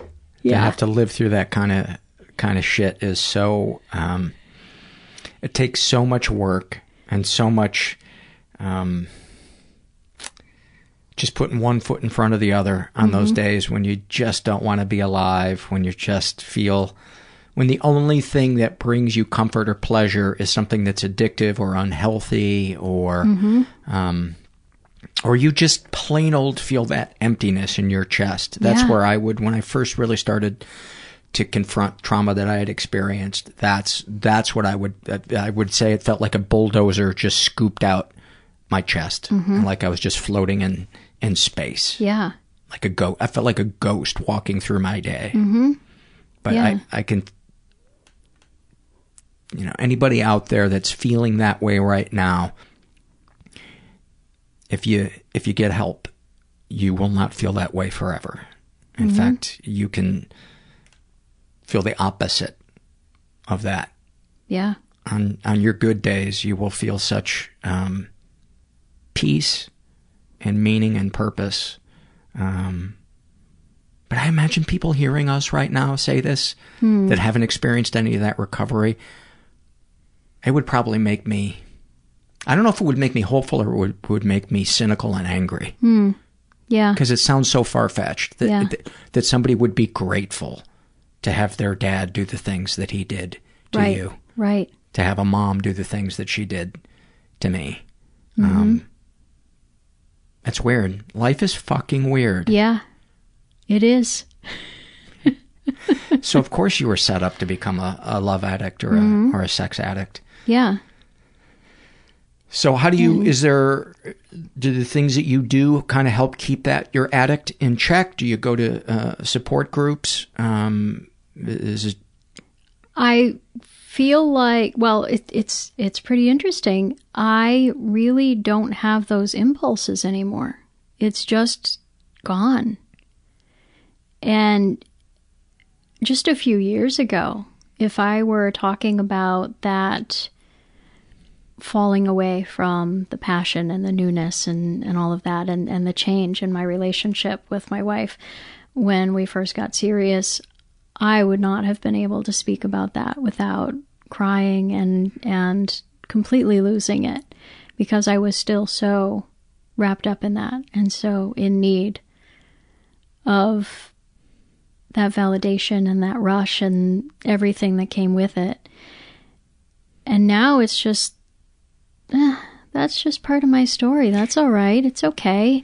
And Doesn't it make you cringe sometimes when you look back at at the depths of neediness that yeah, that you experienced? Ah, oh man, sometimes I look back and, and I'll even have moments currently where I'll do something out of neediness mm-hmm.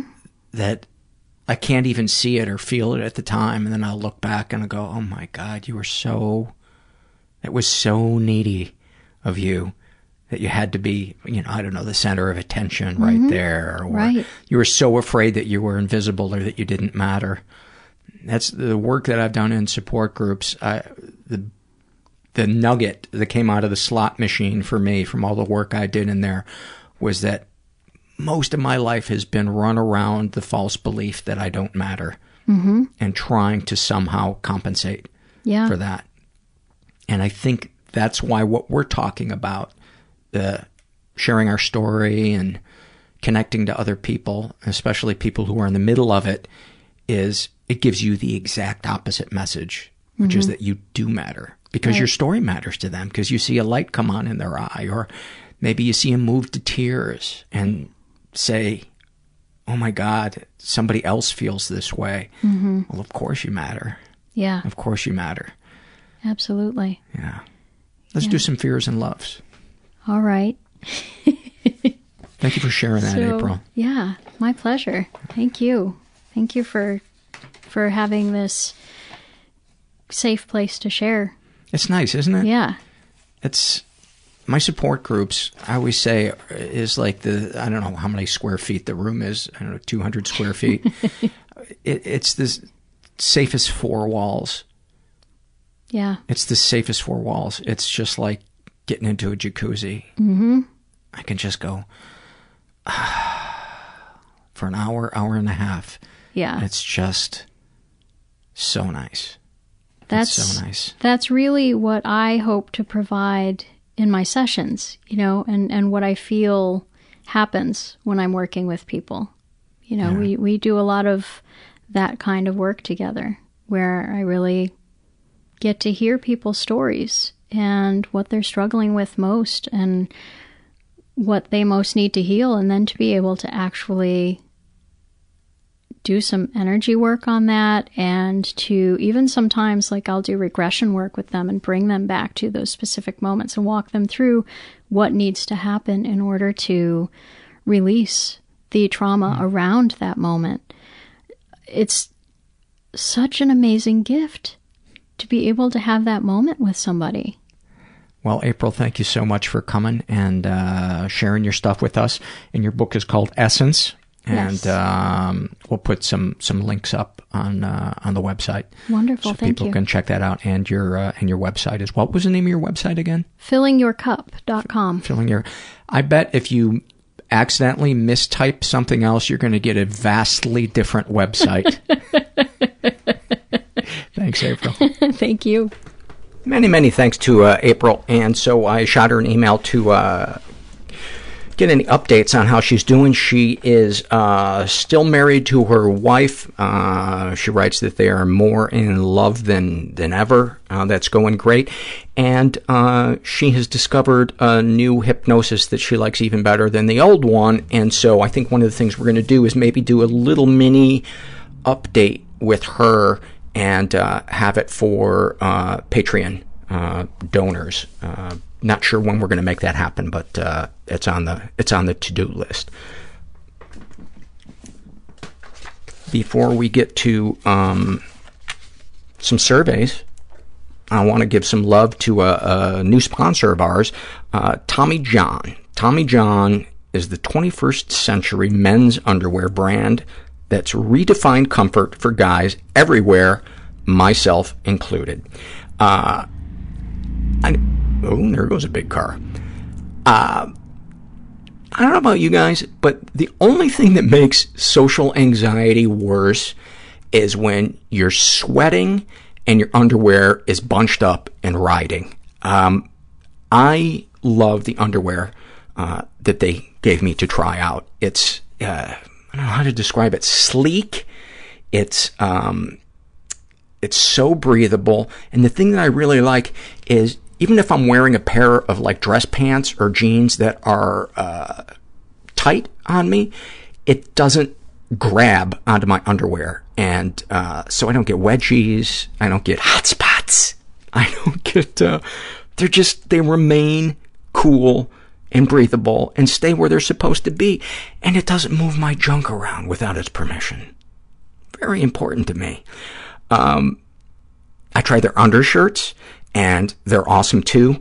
Um, it it's uh, they, first of all, they don't come untucked like a lot of undershirts do, um, and it was just so breathable, and it's got a little bit of uh, stretch to it. So that's another thing that I like when you're wearing a dress shirt is you can wear a dress shirt that's um, a little. Uh, you don't have to wor- worry about it bunching up, kind of like the, the underwear. But I decided, uh, and they also gave me socks, I'm going to really road test the underwear, uh, the T-shirt, and the socks. And so I did a two-hour cleaning session. And normally when I clean, there's no, like, enjoyment of, oh, I'm tidying up. Look at uh, how much gratitude I have for the fact that I have a place to live. Oh, no. It's just head down, plow through it, like my fucking hair's on fire, get through it as fast as I can, and then I'm usually left completely drenched in sweat. And when I road tested uh, the Tommy John stuff, um, it was completely, completely different. I was not roasting in soaking wet clothes. Uh, I was cool. I was dry, and uh, and I dig it. So I am I'm a fan. I'm totally sold. Um, couple more things you should know. Uh, Tommy John's underwear is backed by the best pair you will ever wear or its free guarantee.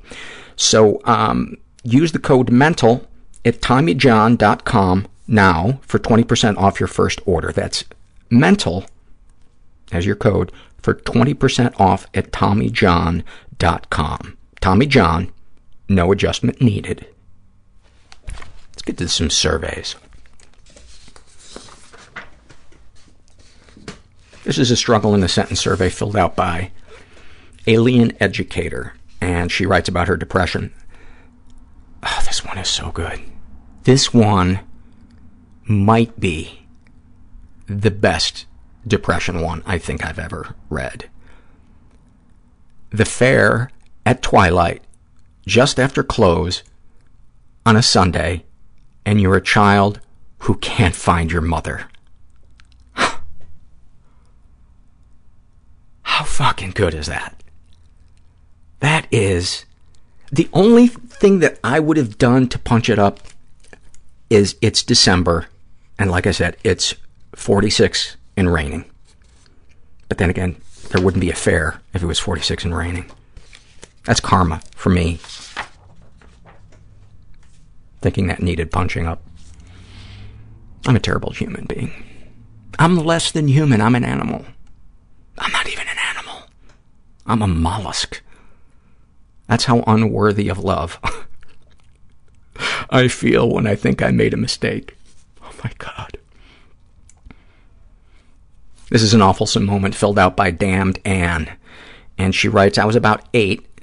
Uh, my mother was having a tantrum. She went into a tirade about how we never hung up our jackets. There was a jacket on the floor. She said, I'm going to stomp all over this fucking jacket if whoever it belongs to doesn't get it right now. At the time, we all had matching jackets, silky blue with a cardinal on the back, our local team mascot. As she proceeded to kick and stomp the jacket, my brother and I just watched her from the living room. I knew my jacket was hung up, and my brother knew his was because we both just come in and hung them up. He started laughing. Mom, that's your jacket. She just huffed and went away instead of beating me or verbally verbally abusing one of us. It's something my brother and I still laugh about. Fuck, that is good. Thank you for that. This is uh, Shanna. Shanna or Shayna, uh, describing her depression, rolling a boulder up a mountain eternally, but also pursued by bees. That is fantastic. Uh, a snapshot from her life, called the suicide hotline while lying on the bathroom floor with a dirty bath mat over my head, which somehow made sense at the time, but the hotline worker couldn't figure out why the sound quality was so bad. You guys are the best. You are just the best. Uh, this is a shame and secret survey filled out by Wesley. And um, I'm very conscious right now about how much paper noise I'm making. So I'm going to pretend that I'm not. I'm just going to read a couple of excerpts from uh, Wesley's uh, thing. Actually, just one thing I wanted to read. Um, you ever been the victim of sexual abuse? Some stuff happened. She checked. Some stuff happened, but I don't know if it counts. And then she writes, I had instigated a little physical contact, but it came to a point where I wanted him to stop. He was a lot bigger than me and didn't seem to want to take no for an answer. And uh, by the way, he didn't seem to want to take no for an answer. That That is as far as you needed to write. Uh, but I'll continue. And I told him I wasn't quite comfortable with it, and he told me it would be fine. What he, that those are the words he used, but what he told you was, "I don't care what you want." Uh, and he continued with it. I I can't even read that. My God, I'm going to read what she said because it's just heartbreaking. I took it like a champ and moved on. I hope you give weight to to what happened to you, not to necessarily vilify him, but for you to give yourself the compassion that you deserve. Sam writes about her depression. Maybe if I sleep another 12 hours, I'll feel better. Oh my God, do I relate to that one. About her love addiction. If I could just climb inside you, everything would be okay. Um, any comments to make the pod? Oh, this is the one about uh, being annoyed by the printing the surveys on paper. Um, and then uh, she was annoyed by uh, the episode uh, with Judy Gold because uh, she she writes, "I never heard someone gulp so hard in my life every minute." Um, you know, I've occasionally noticed that when I'm recording somebody, but it would completely kill the vibe of the interview um, if I said, you know, when you gulp, it's really loud, because then they're going to be in their head about that. So I, I guess what I'm saying is I am aware of these things because I edit these. I hear the sound. And in post, I try to tweak whatever I can to minimize that. But um, certain things are beyond my control. And um, this next one is from Erin, and she writes about her anxiety. Something terrible is going to happen, and it's my fault. And also, nothing terrible is going to happen, and I'm paranoid and crazy. That's so good. About her anorexia. Being hungry is my superpower. T-shirt. That is a T-shirt. Snapshot from her life. Worrying about the amount of sugar in two bites of a muffin the day after running a marathon. Wow. I hope you're getting help, Erin. I hope you're getting help. Because that is, and I hope you're not telling yourself that this is, that I'm saying that because you're weak.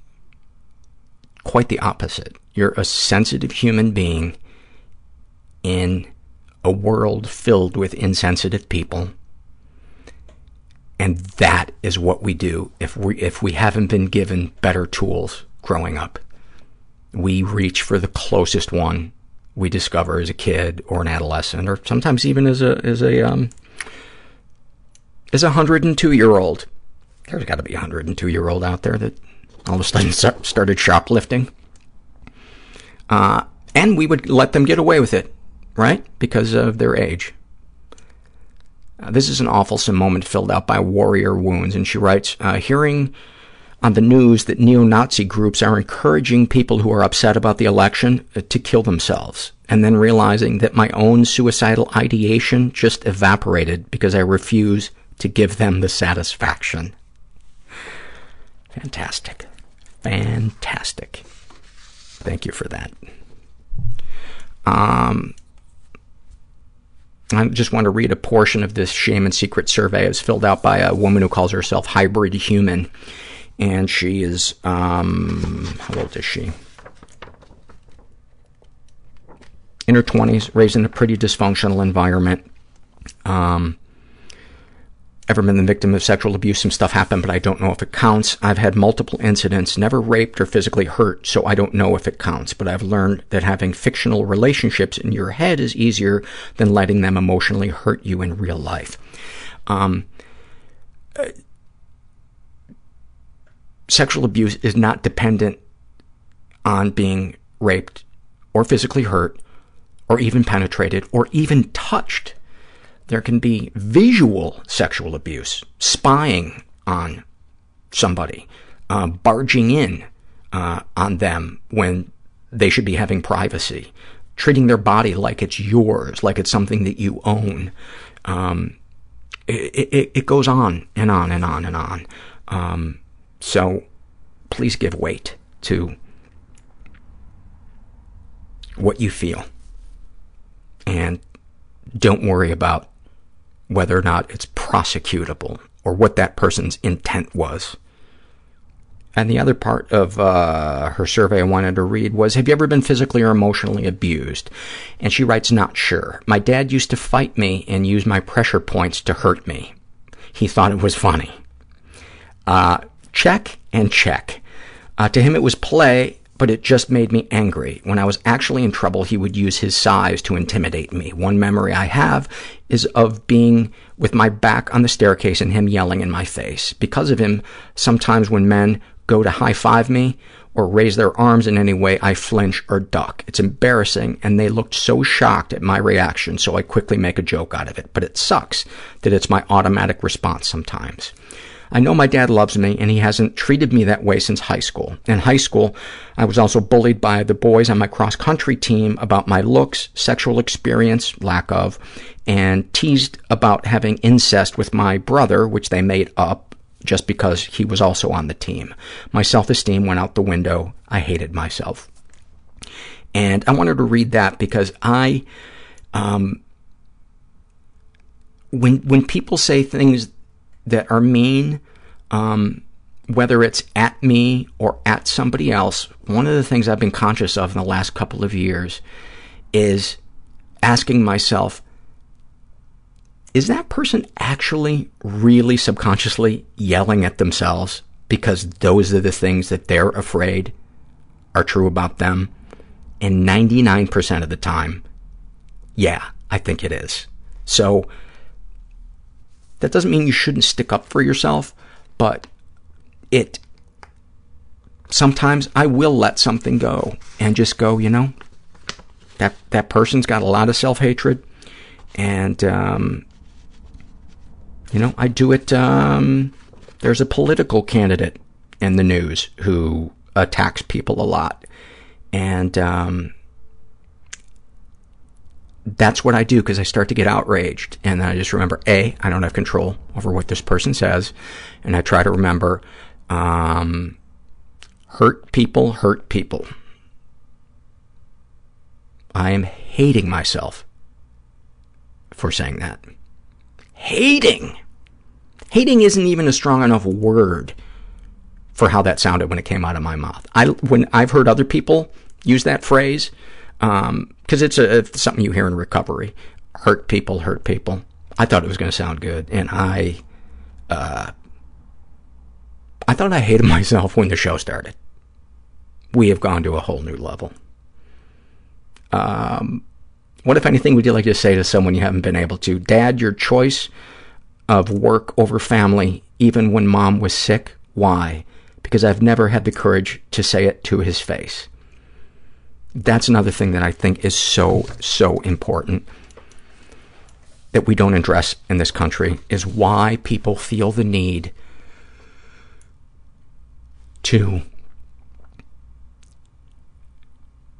sacrifice their kids having a relationship with their parents.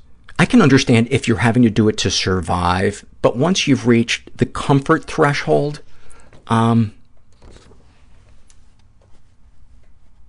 you can say what you want, but I think that's abusive. I think it's abusive because it fucks people up. Always nauseous uh, writes about living with an abuser, constantly broken down so he can be the hero that puts me back together. Wow, that is profound. That is profound. Thank you for that.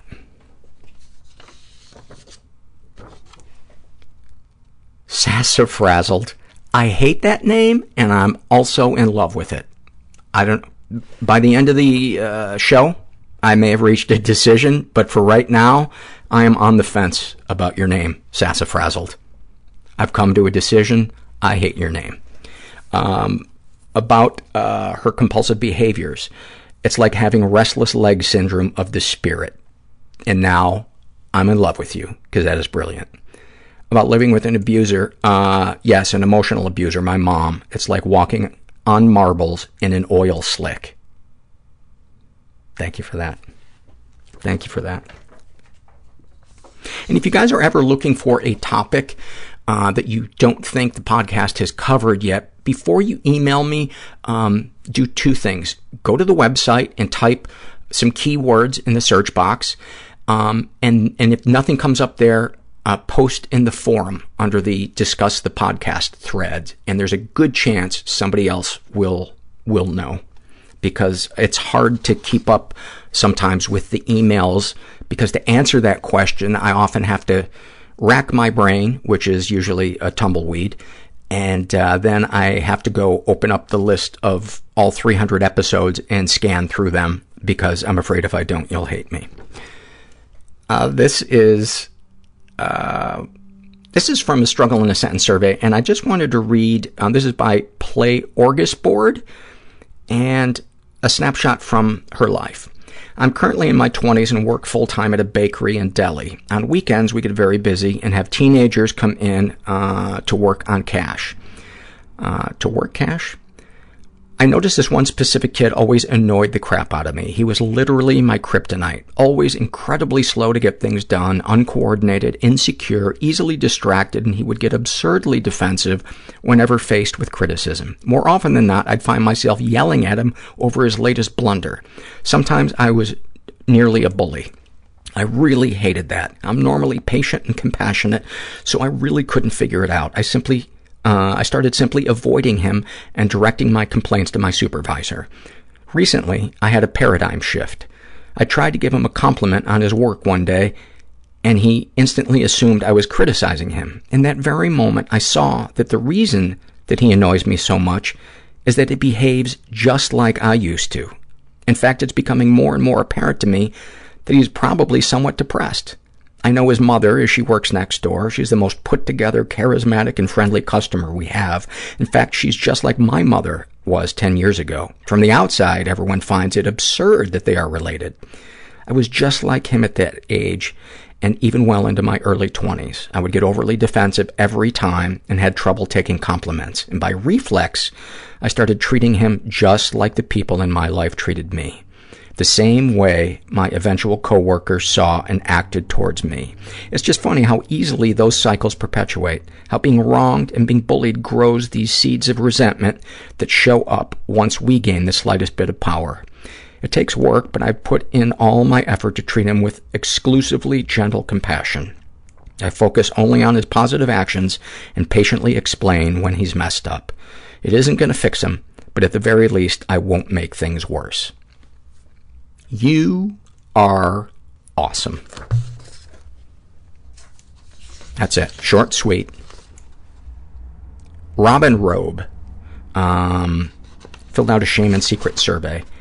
And I'm going to read uh, all of this. He is in his 30s, raised in a slightly dysfunctional environment, uh, ever been the victim of sexual abuse. Some stuff happens, happened, but I don't know if it counts. Uh, he writes, uh, the classic touched wieners with my cousin uh, but he doesn't specify any more than that.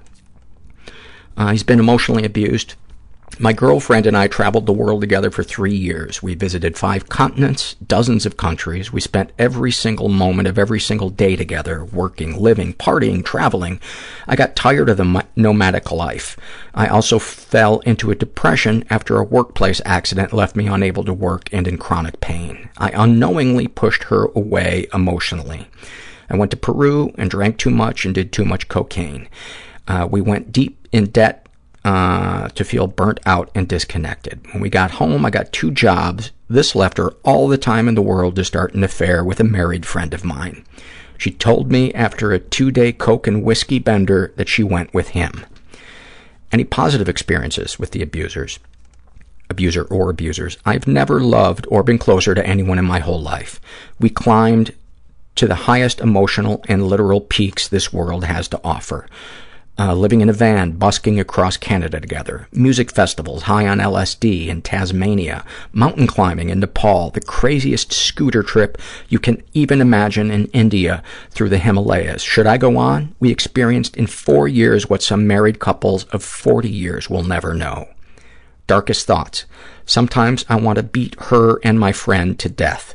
Sometimes I imagine doing crazy Saw-style shit to both of them. Darkest secrets. I once didn't stop when a girl I was dating in high school asked me to stop. I was really drunk, but that is no excuse. Well, I'm glad that you, in hindsight, um, take responsibility for it. And I hope that if you see her again or have a way of contacting her, um, that you um, say that to her, because that might help her. It might. I don't know, but um, again, I'm not a therapist, but I did make ravioli one time um, to a Burt Reynolds movie, and it was delicious. So that's got to certainly factor in. Uh, oh, I forgot to say, um, are you gay, straight, bisexual, uh, asexual, or uh, other? And he writes, I have never looked at a man with obvious sexual desire, but I love penises. I love giving blowjobs and getting anally penetrated. Um, sexual fantasy uh, most powerful to you, uh, a trans woman, uh, and then in parentheses, a woman with a penis. Uh, threesome, two girls, one guy. I'm pretty comfortable with my sexuality. High fucking five, dude. It's so rare that I read somebody's sexual fantasy and to the answer, how does sharing your fantasy make you feel? Uh, it's so rare that somebody is like, yeah, I'm cool with it. What, if anything, would you like to say to someone you haven't been able to? I've tried to express myself to my partner and my friend, but I really wish they could simply feel how desperate, depressed, and confused I have felt for the last nine months. To my high school girlfriend, oh, I already apologize, but it will never feel like enough. I just want her to know uh, her forgiveness, kind words, nothing will make me forgive myself for that drunken mistake. It is going is just going to be there as one of those sad, stupid mistakes for the rest of my life, burned into memory, making me cringe and sick to my stomach. Please stop beating yourself up. You have done what you can to make it right. And I'm just going to take a wild guess that she would not want you to live the rest of your life um, beating yourself up. It's not going to help you be a better person. If anything, it's going to weaken your connection to other people because sometimes you're going to be in your head when somebody is expressing admiration or affection for you and you're going to be thinking, but you don't know, I'm such a piece of shit, I did this, you know, whatever. What, if anything, do you wish for? Uh, to get in a time machine with my partner and my friend, go back to when we all met and have a group session together. Also, I wish I could teach myself a class during my school years called Shit You Really Need to Know. You and me both. Um, he goes to a men's uh, relationship support group. That's awesome. Um, how do you feel after writing these things down? A little better, but I am but I am compulsively thinking about it. I just want to move past it. I feel like a failure. Um, I've got to wonder if there isn't some kind of childhood trauma that that she just kind of, you know, not that a partner cheating on you isn't a horrible traumatic thing, but I just wonder if there there isn't also some kind of childhood thing that, that this brought back to the surface. Just my two cents. This is a struggle in a sentence filled out by On a Cocktail of Valtrex and Prozac. And uh, she writes uh, about her compulsive behaviors. Um, picking my face, head, cuticles, and scabs to feel the rush of pain that comes from breaking skin and the warmth of the blood coming up to create a scab all over again. About experiencing racial or cultural bias, always knowing that I'm inferior to a huge majority because I'm brown and a woman. Uh, can anyone really see the real me? Uh, other issues, living with two stigmas after finding out that you got an incurable STD from your ex who didn't care enough to tell you he had it, and coming to terms that not only do I have mental health issues, I now have herpes, and I'm now viewed as a shameful, disgusting whore when I've always used condoms, knowing that I now have more ways for someone to reject me. I really hope I don't know what it's like to uh, to have uh, an incurable STD, but I do have friends that have them, and they have found ways, Uh, and they're in committed relationships and were honest with their partners. So I know some people, it, there are a lot of people I know who have committed relationships with a loving partner who is okay with it. And they take precautions when necessary, and I hope you can get to a point someday where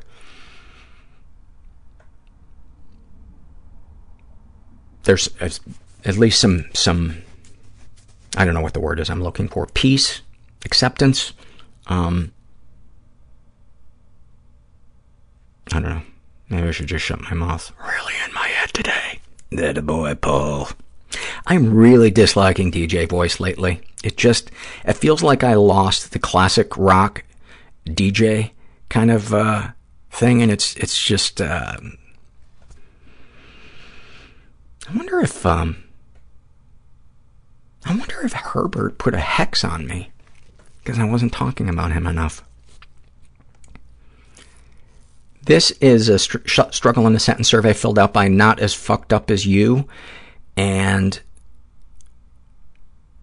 about her depression, she writes, feeling invalid in my struggles and guilty because I had a perfect childhood with loving parents that didn't mess me up.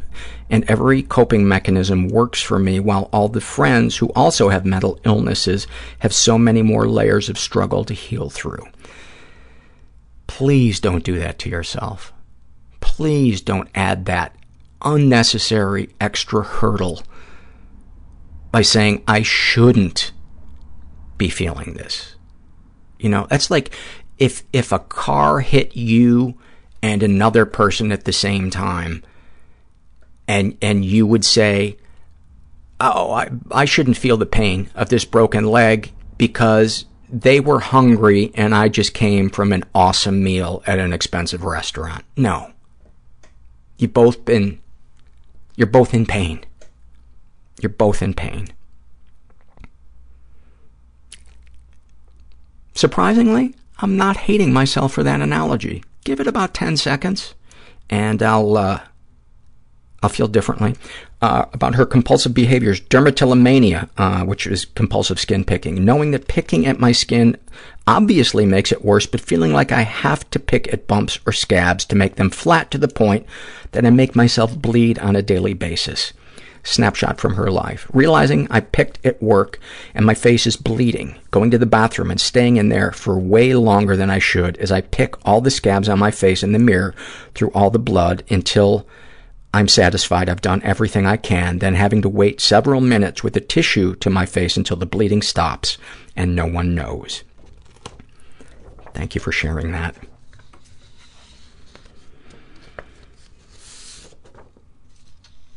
Super fun at parties. I love that name. Um, oh, this is dark.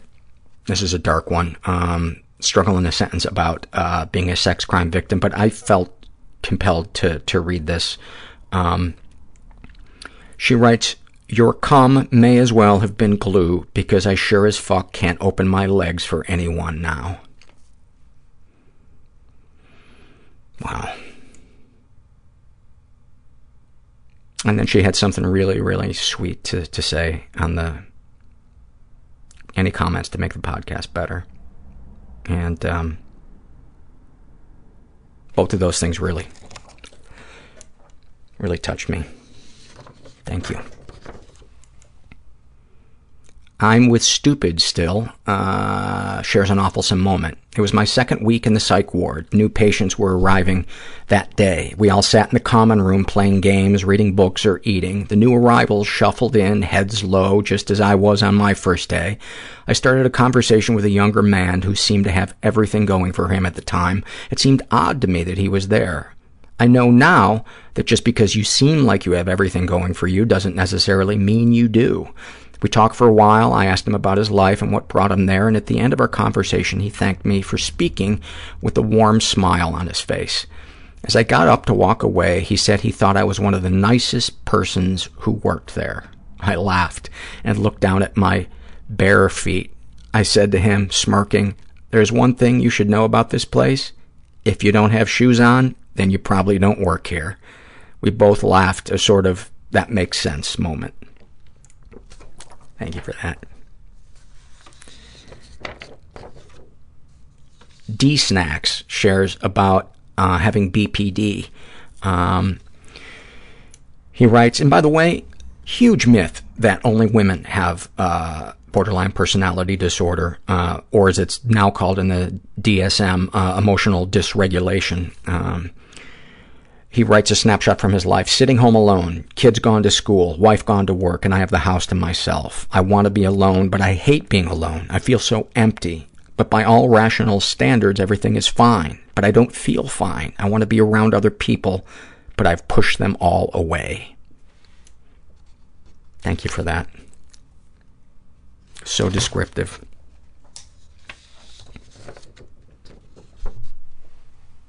Savannah um, shares a struggle in a sentence about being a sex crime victim. Uh, porn preferences when the abuse was ongoing, soft consensual porn. When the abuse stopped, non-consensual, almost rapey porn. I hope that you are not shaming yourself for it and understand that that is the brain's way of coping. This is a shame and secret survey filled out by Frown, and you frown alone. Um, and I'm just going to read a couple of excerpts from it. She is straight in her 40s, raised in a totally chaotic environment, um, was the victim of sexual abuse and reported it.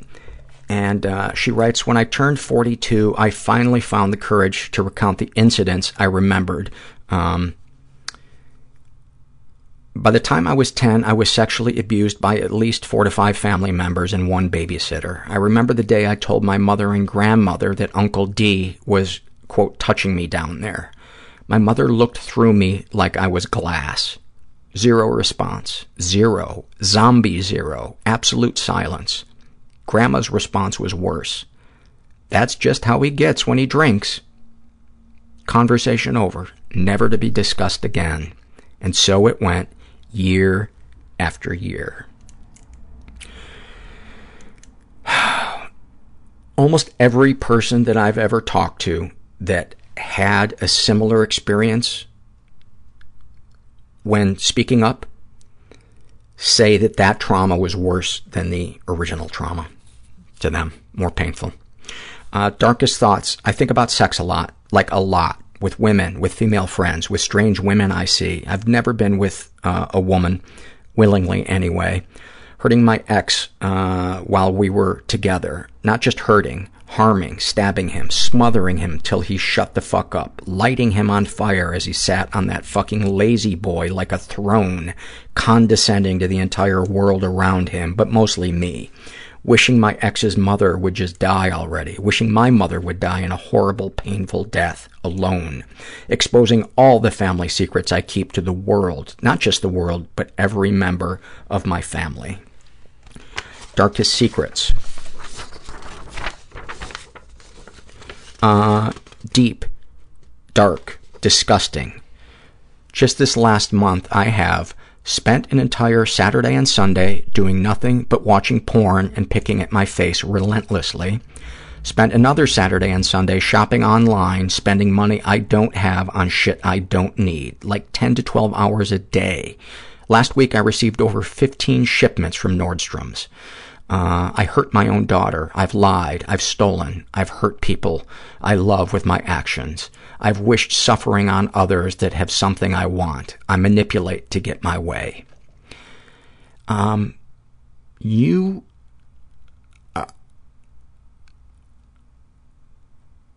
have not done anything that any other human being would not do given the fucking horror you were raised in.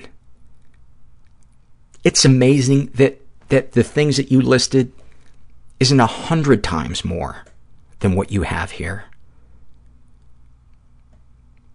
You are not a bad person. You are lovable, and you're hurting. Of course you're hurting. My God, this hurts to read.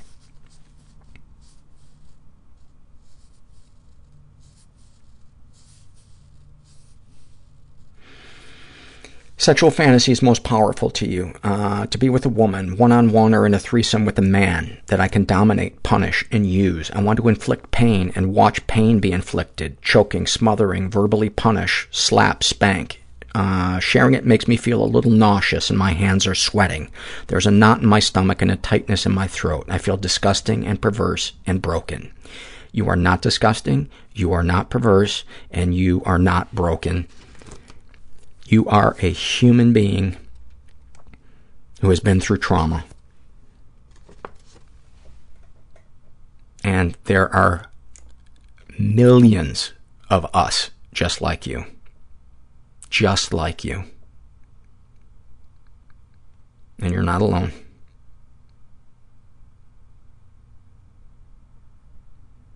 How do you feel after writing these things down? Uh, like I need a nap, a joint, a drink, and a new handbag all at the same time. That is fantastic. Maybe there's a bar. Maybe there's an Irish Jamaican bar that that'll do that, where they, they sell purses and joints and uh, and Guinness. I don't know what it'd be called. Percy McRostas. Oh, I'm hating myself. Good one, Paul. Oh, I fucking hate that. This is an awfulsome moment filled out by performing ingrown toenail surgery with my mother's hatred. I don't even know what that means, but I love it.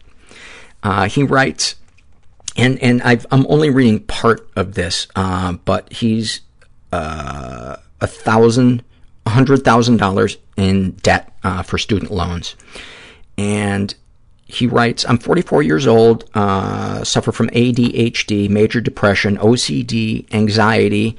Uh, I like to write but haven't finished jack shit. I'm newly divorced and due to terrible financial problems, I've been forced to move in with my mother who lives in a single wide trailer. I'm not putting down trailers, but still, it's a single wide trailer. I'm not being critical, but come on, it's a single wide trailer on cinder blocks in an actual honest-to-God trailer park.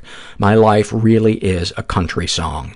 Although I have a graduate degree in English, my current job is taking my psychotropic medication, working part-time as a clerk at a local, local grocery store's pharmacy, and being mom's bitch. A few days ago, mom, in the early stages of Alzheimer's, asked me for the fifth time in 10 minutes if I worked later that day. I repeated yes. I go in at 11 o'clock. She asked, can you pick me up some off-brand hemorrhoid wipes? My butthole feels like hamburger. I said yes, and then a few minutes later she asks, hey, do you work today? I answer yes, and she again asks for the hemorrhoid pads. Again, I told her I'd get them. Later in the morning, as I was getting ready to leave the trailer, Mom was watching TV, and she said, I'm glad you're home, doodad. She's always called me doodad. I felt like crying. My life is all to shit in many, many ways, but at least my nutty mother loves me and gives me shelter. Thanks, Mom, I said. She smiled and said, Hey, do you work today? I need you to bring me my hemorrhoid pads and whatever and whatever will burn off nipple hair. I've tried plucking them, but they keep coming back like dandelions. I left the trailer laughing because what else could I do? That might be one of my favorites. That might be one of my favorites ever. Um,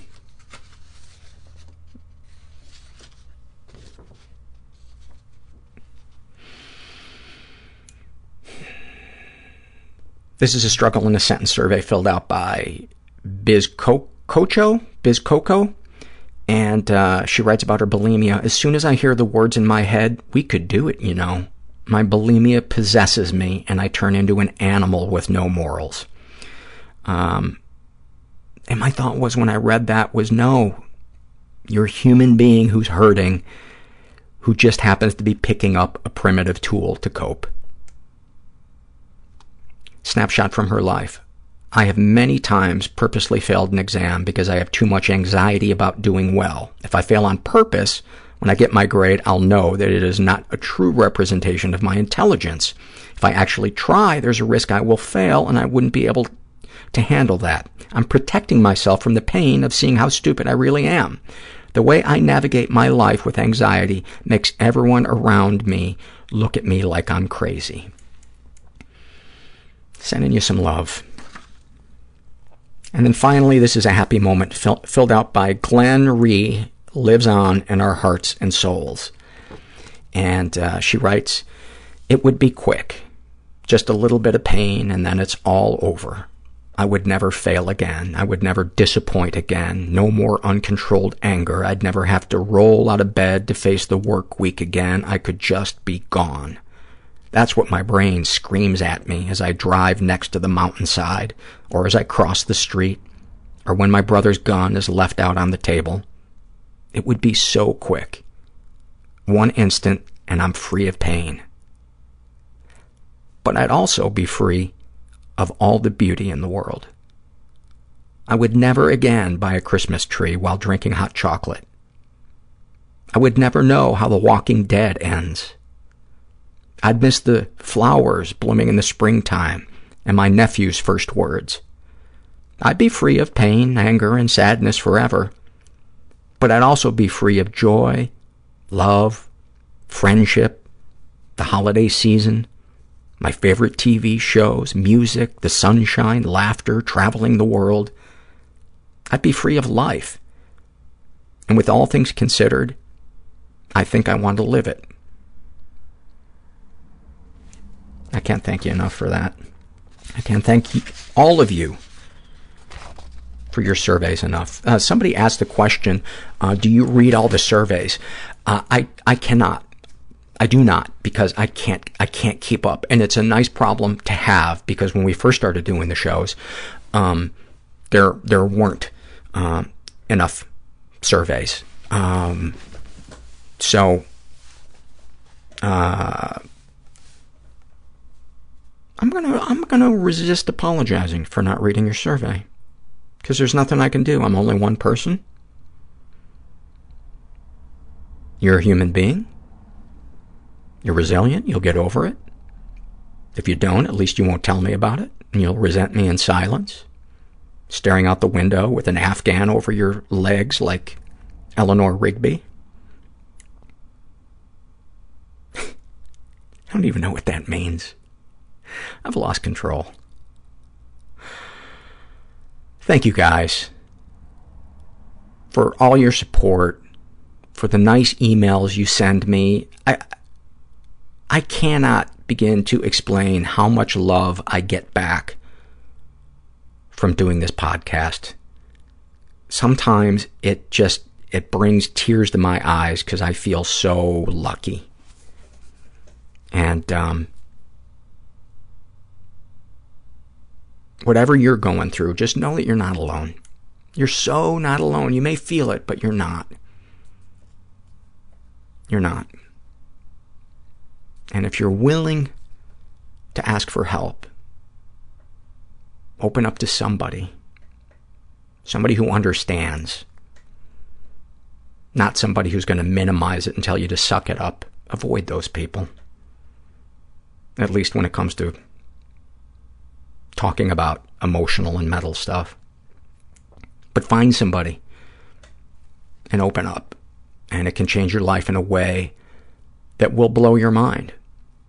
And the authentic you that has been hiding, filled with fear and anger, uh, will begin to emerge, and you will be amazed. Um, I hope you do that. I hope you're nice to yourself on this treacherous four weeks between uh, Thanksgiving and, and Christmas slash Hanukkah. And uh, yeah, you're not alone. And thanks for listening. Everybody I know is bizarrely beautifully Everybody fucked up I in some know weird is way. bizarrely beautifully Everybody fucked up in some weird way. Bizarrely beautifully fucked up in some weird way.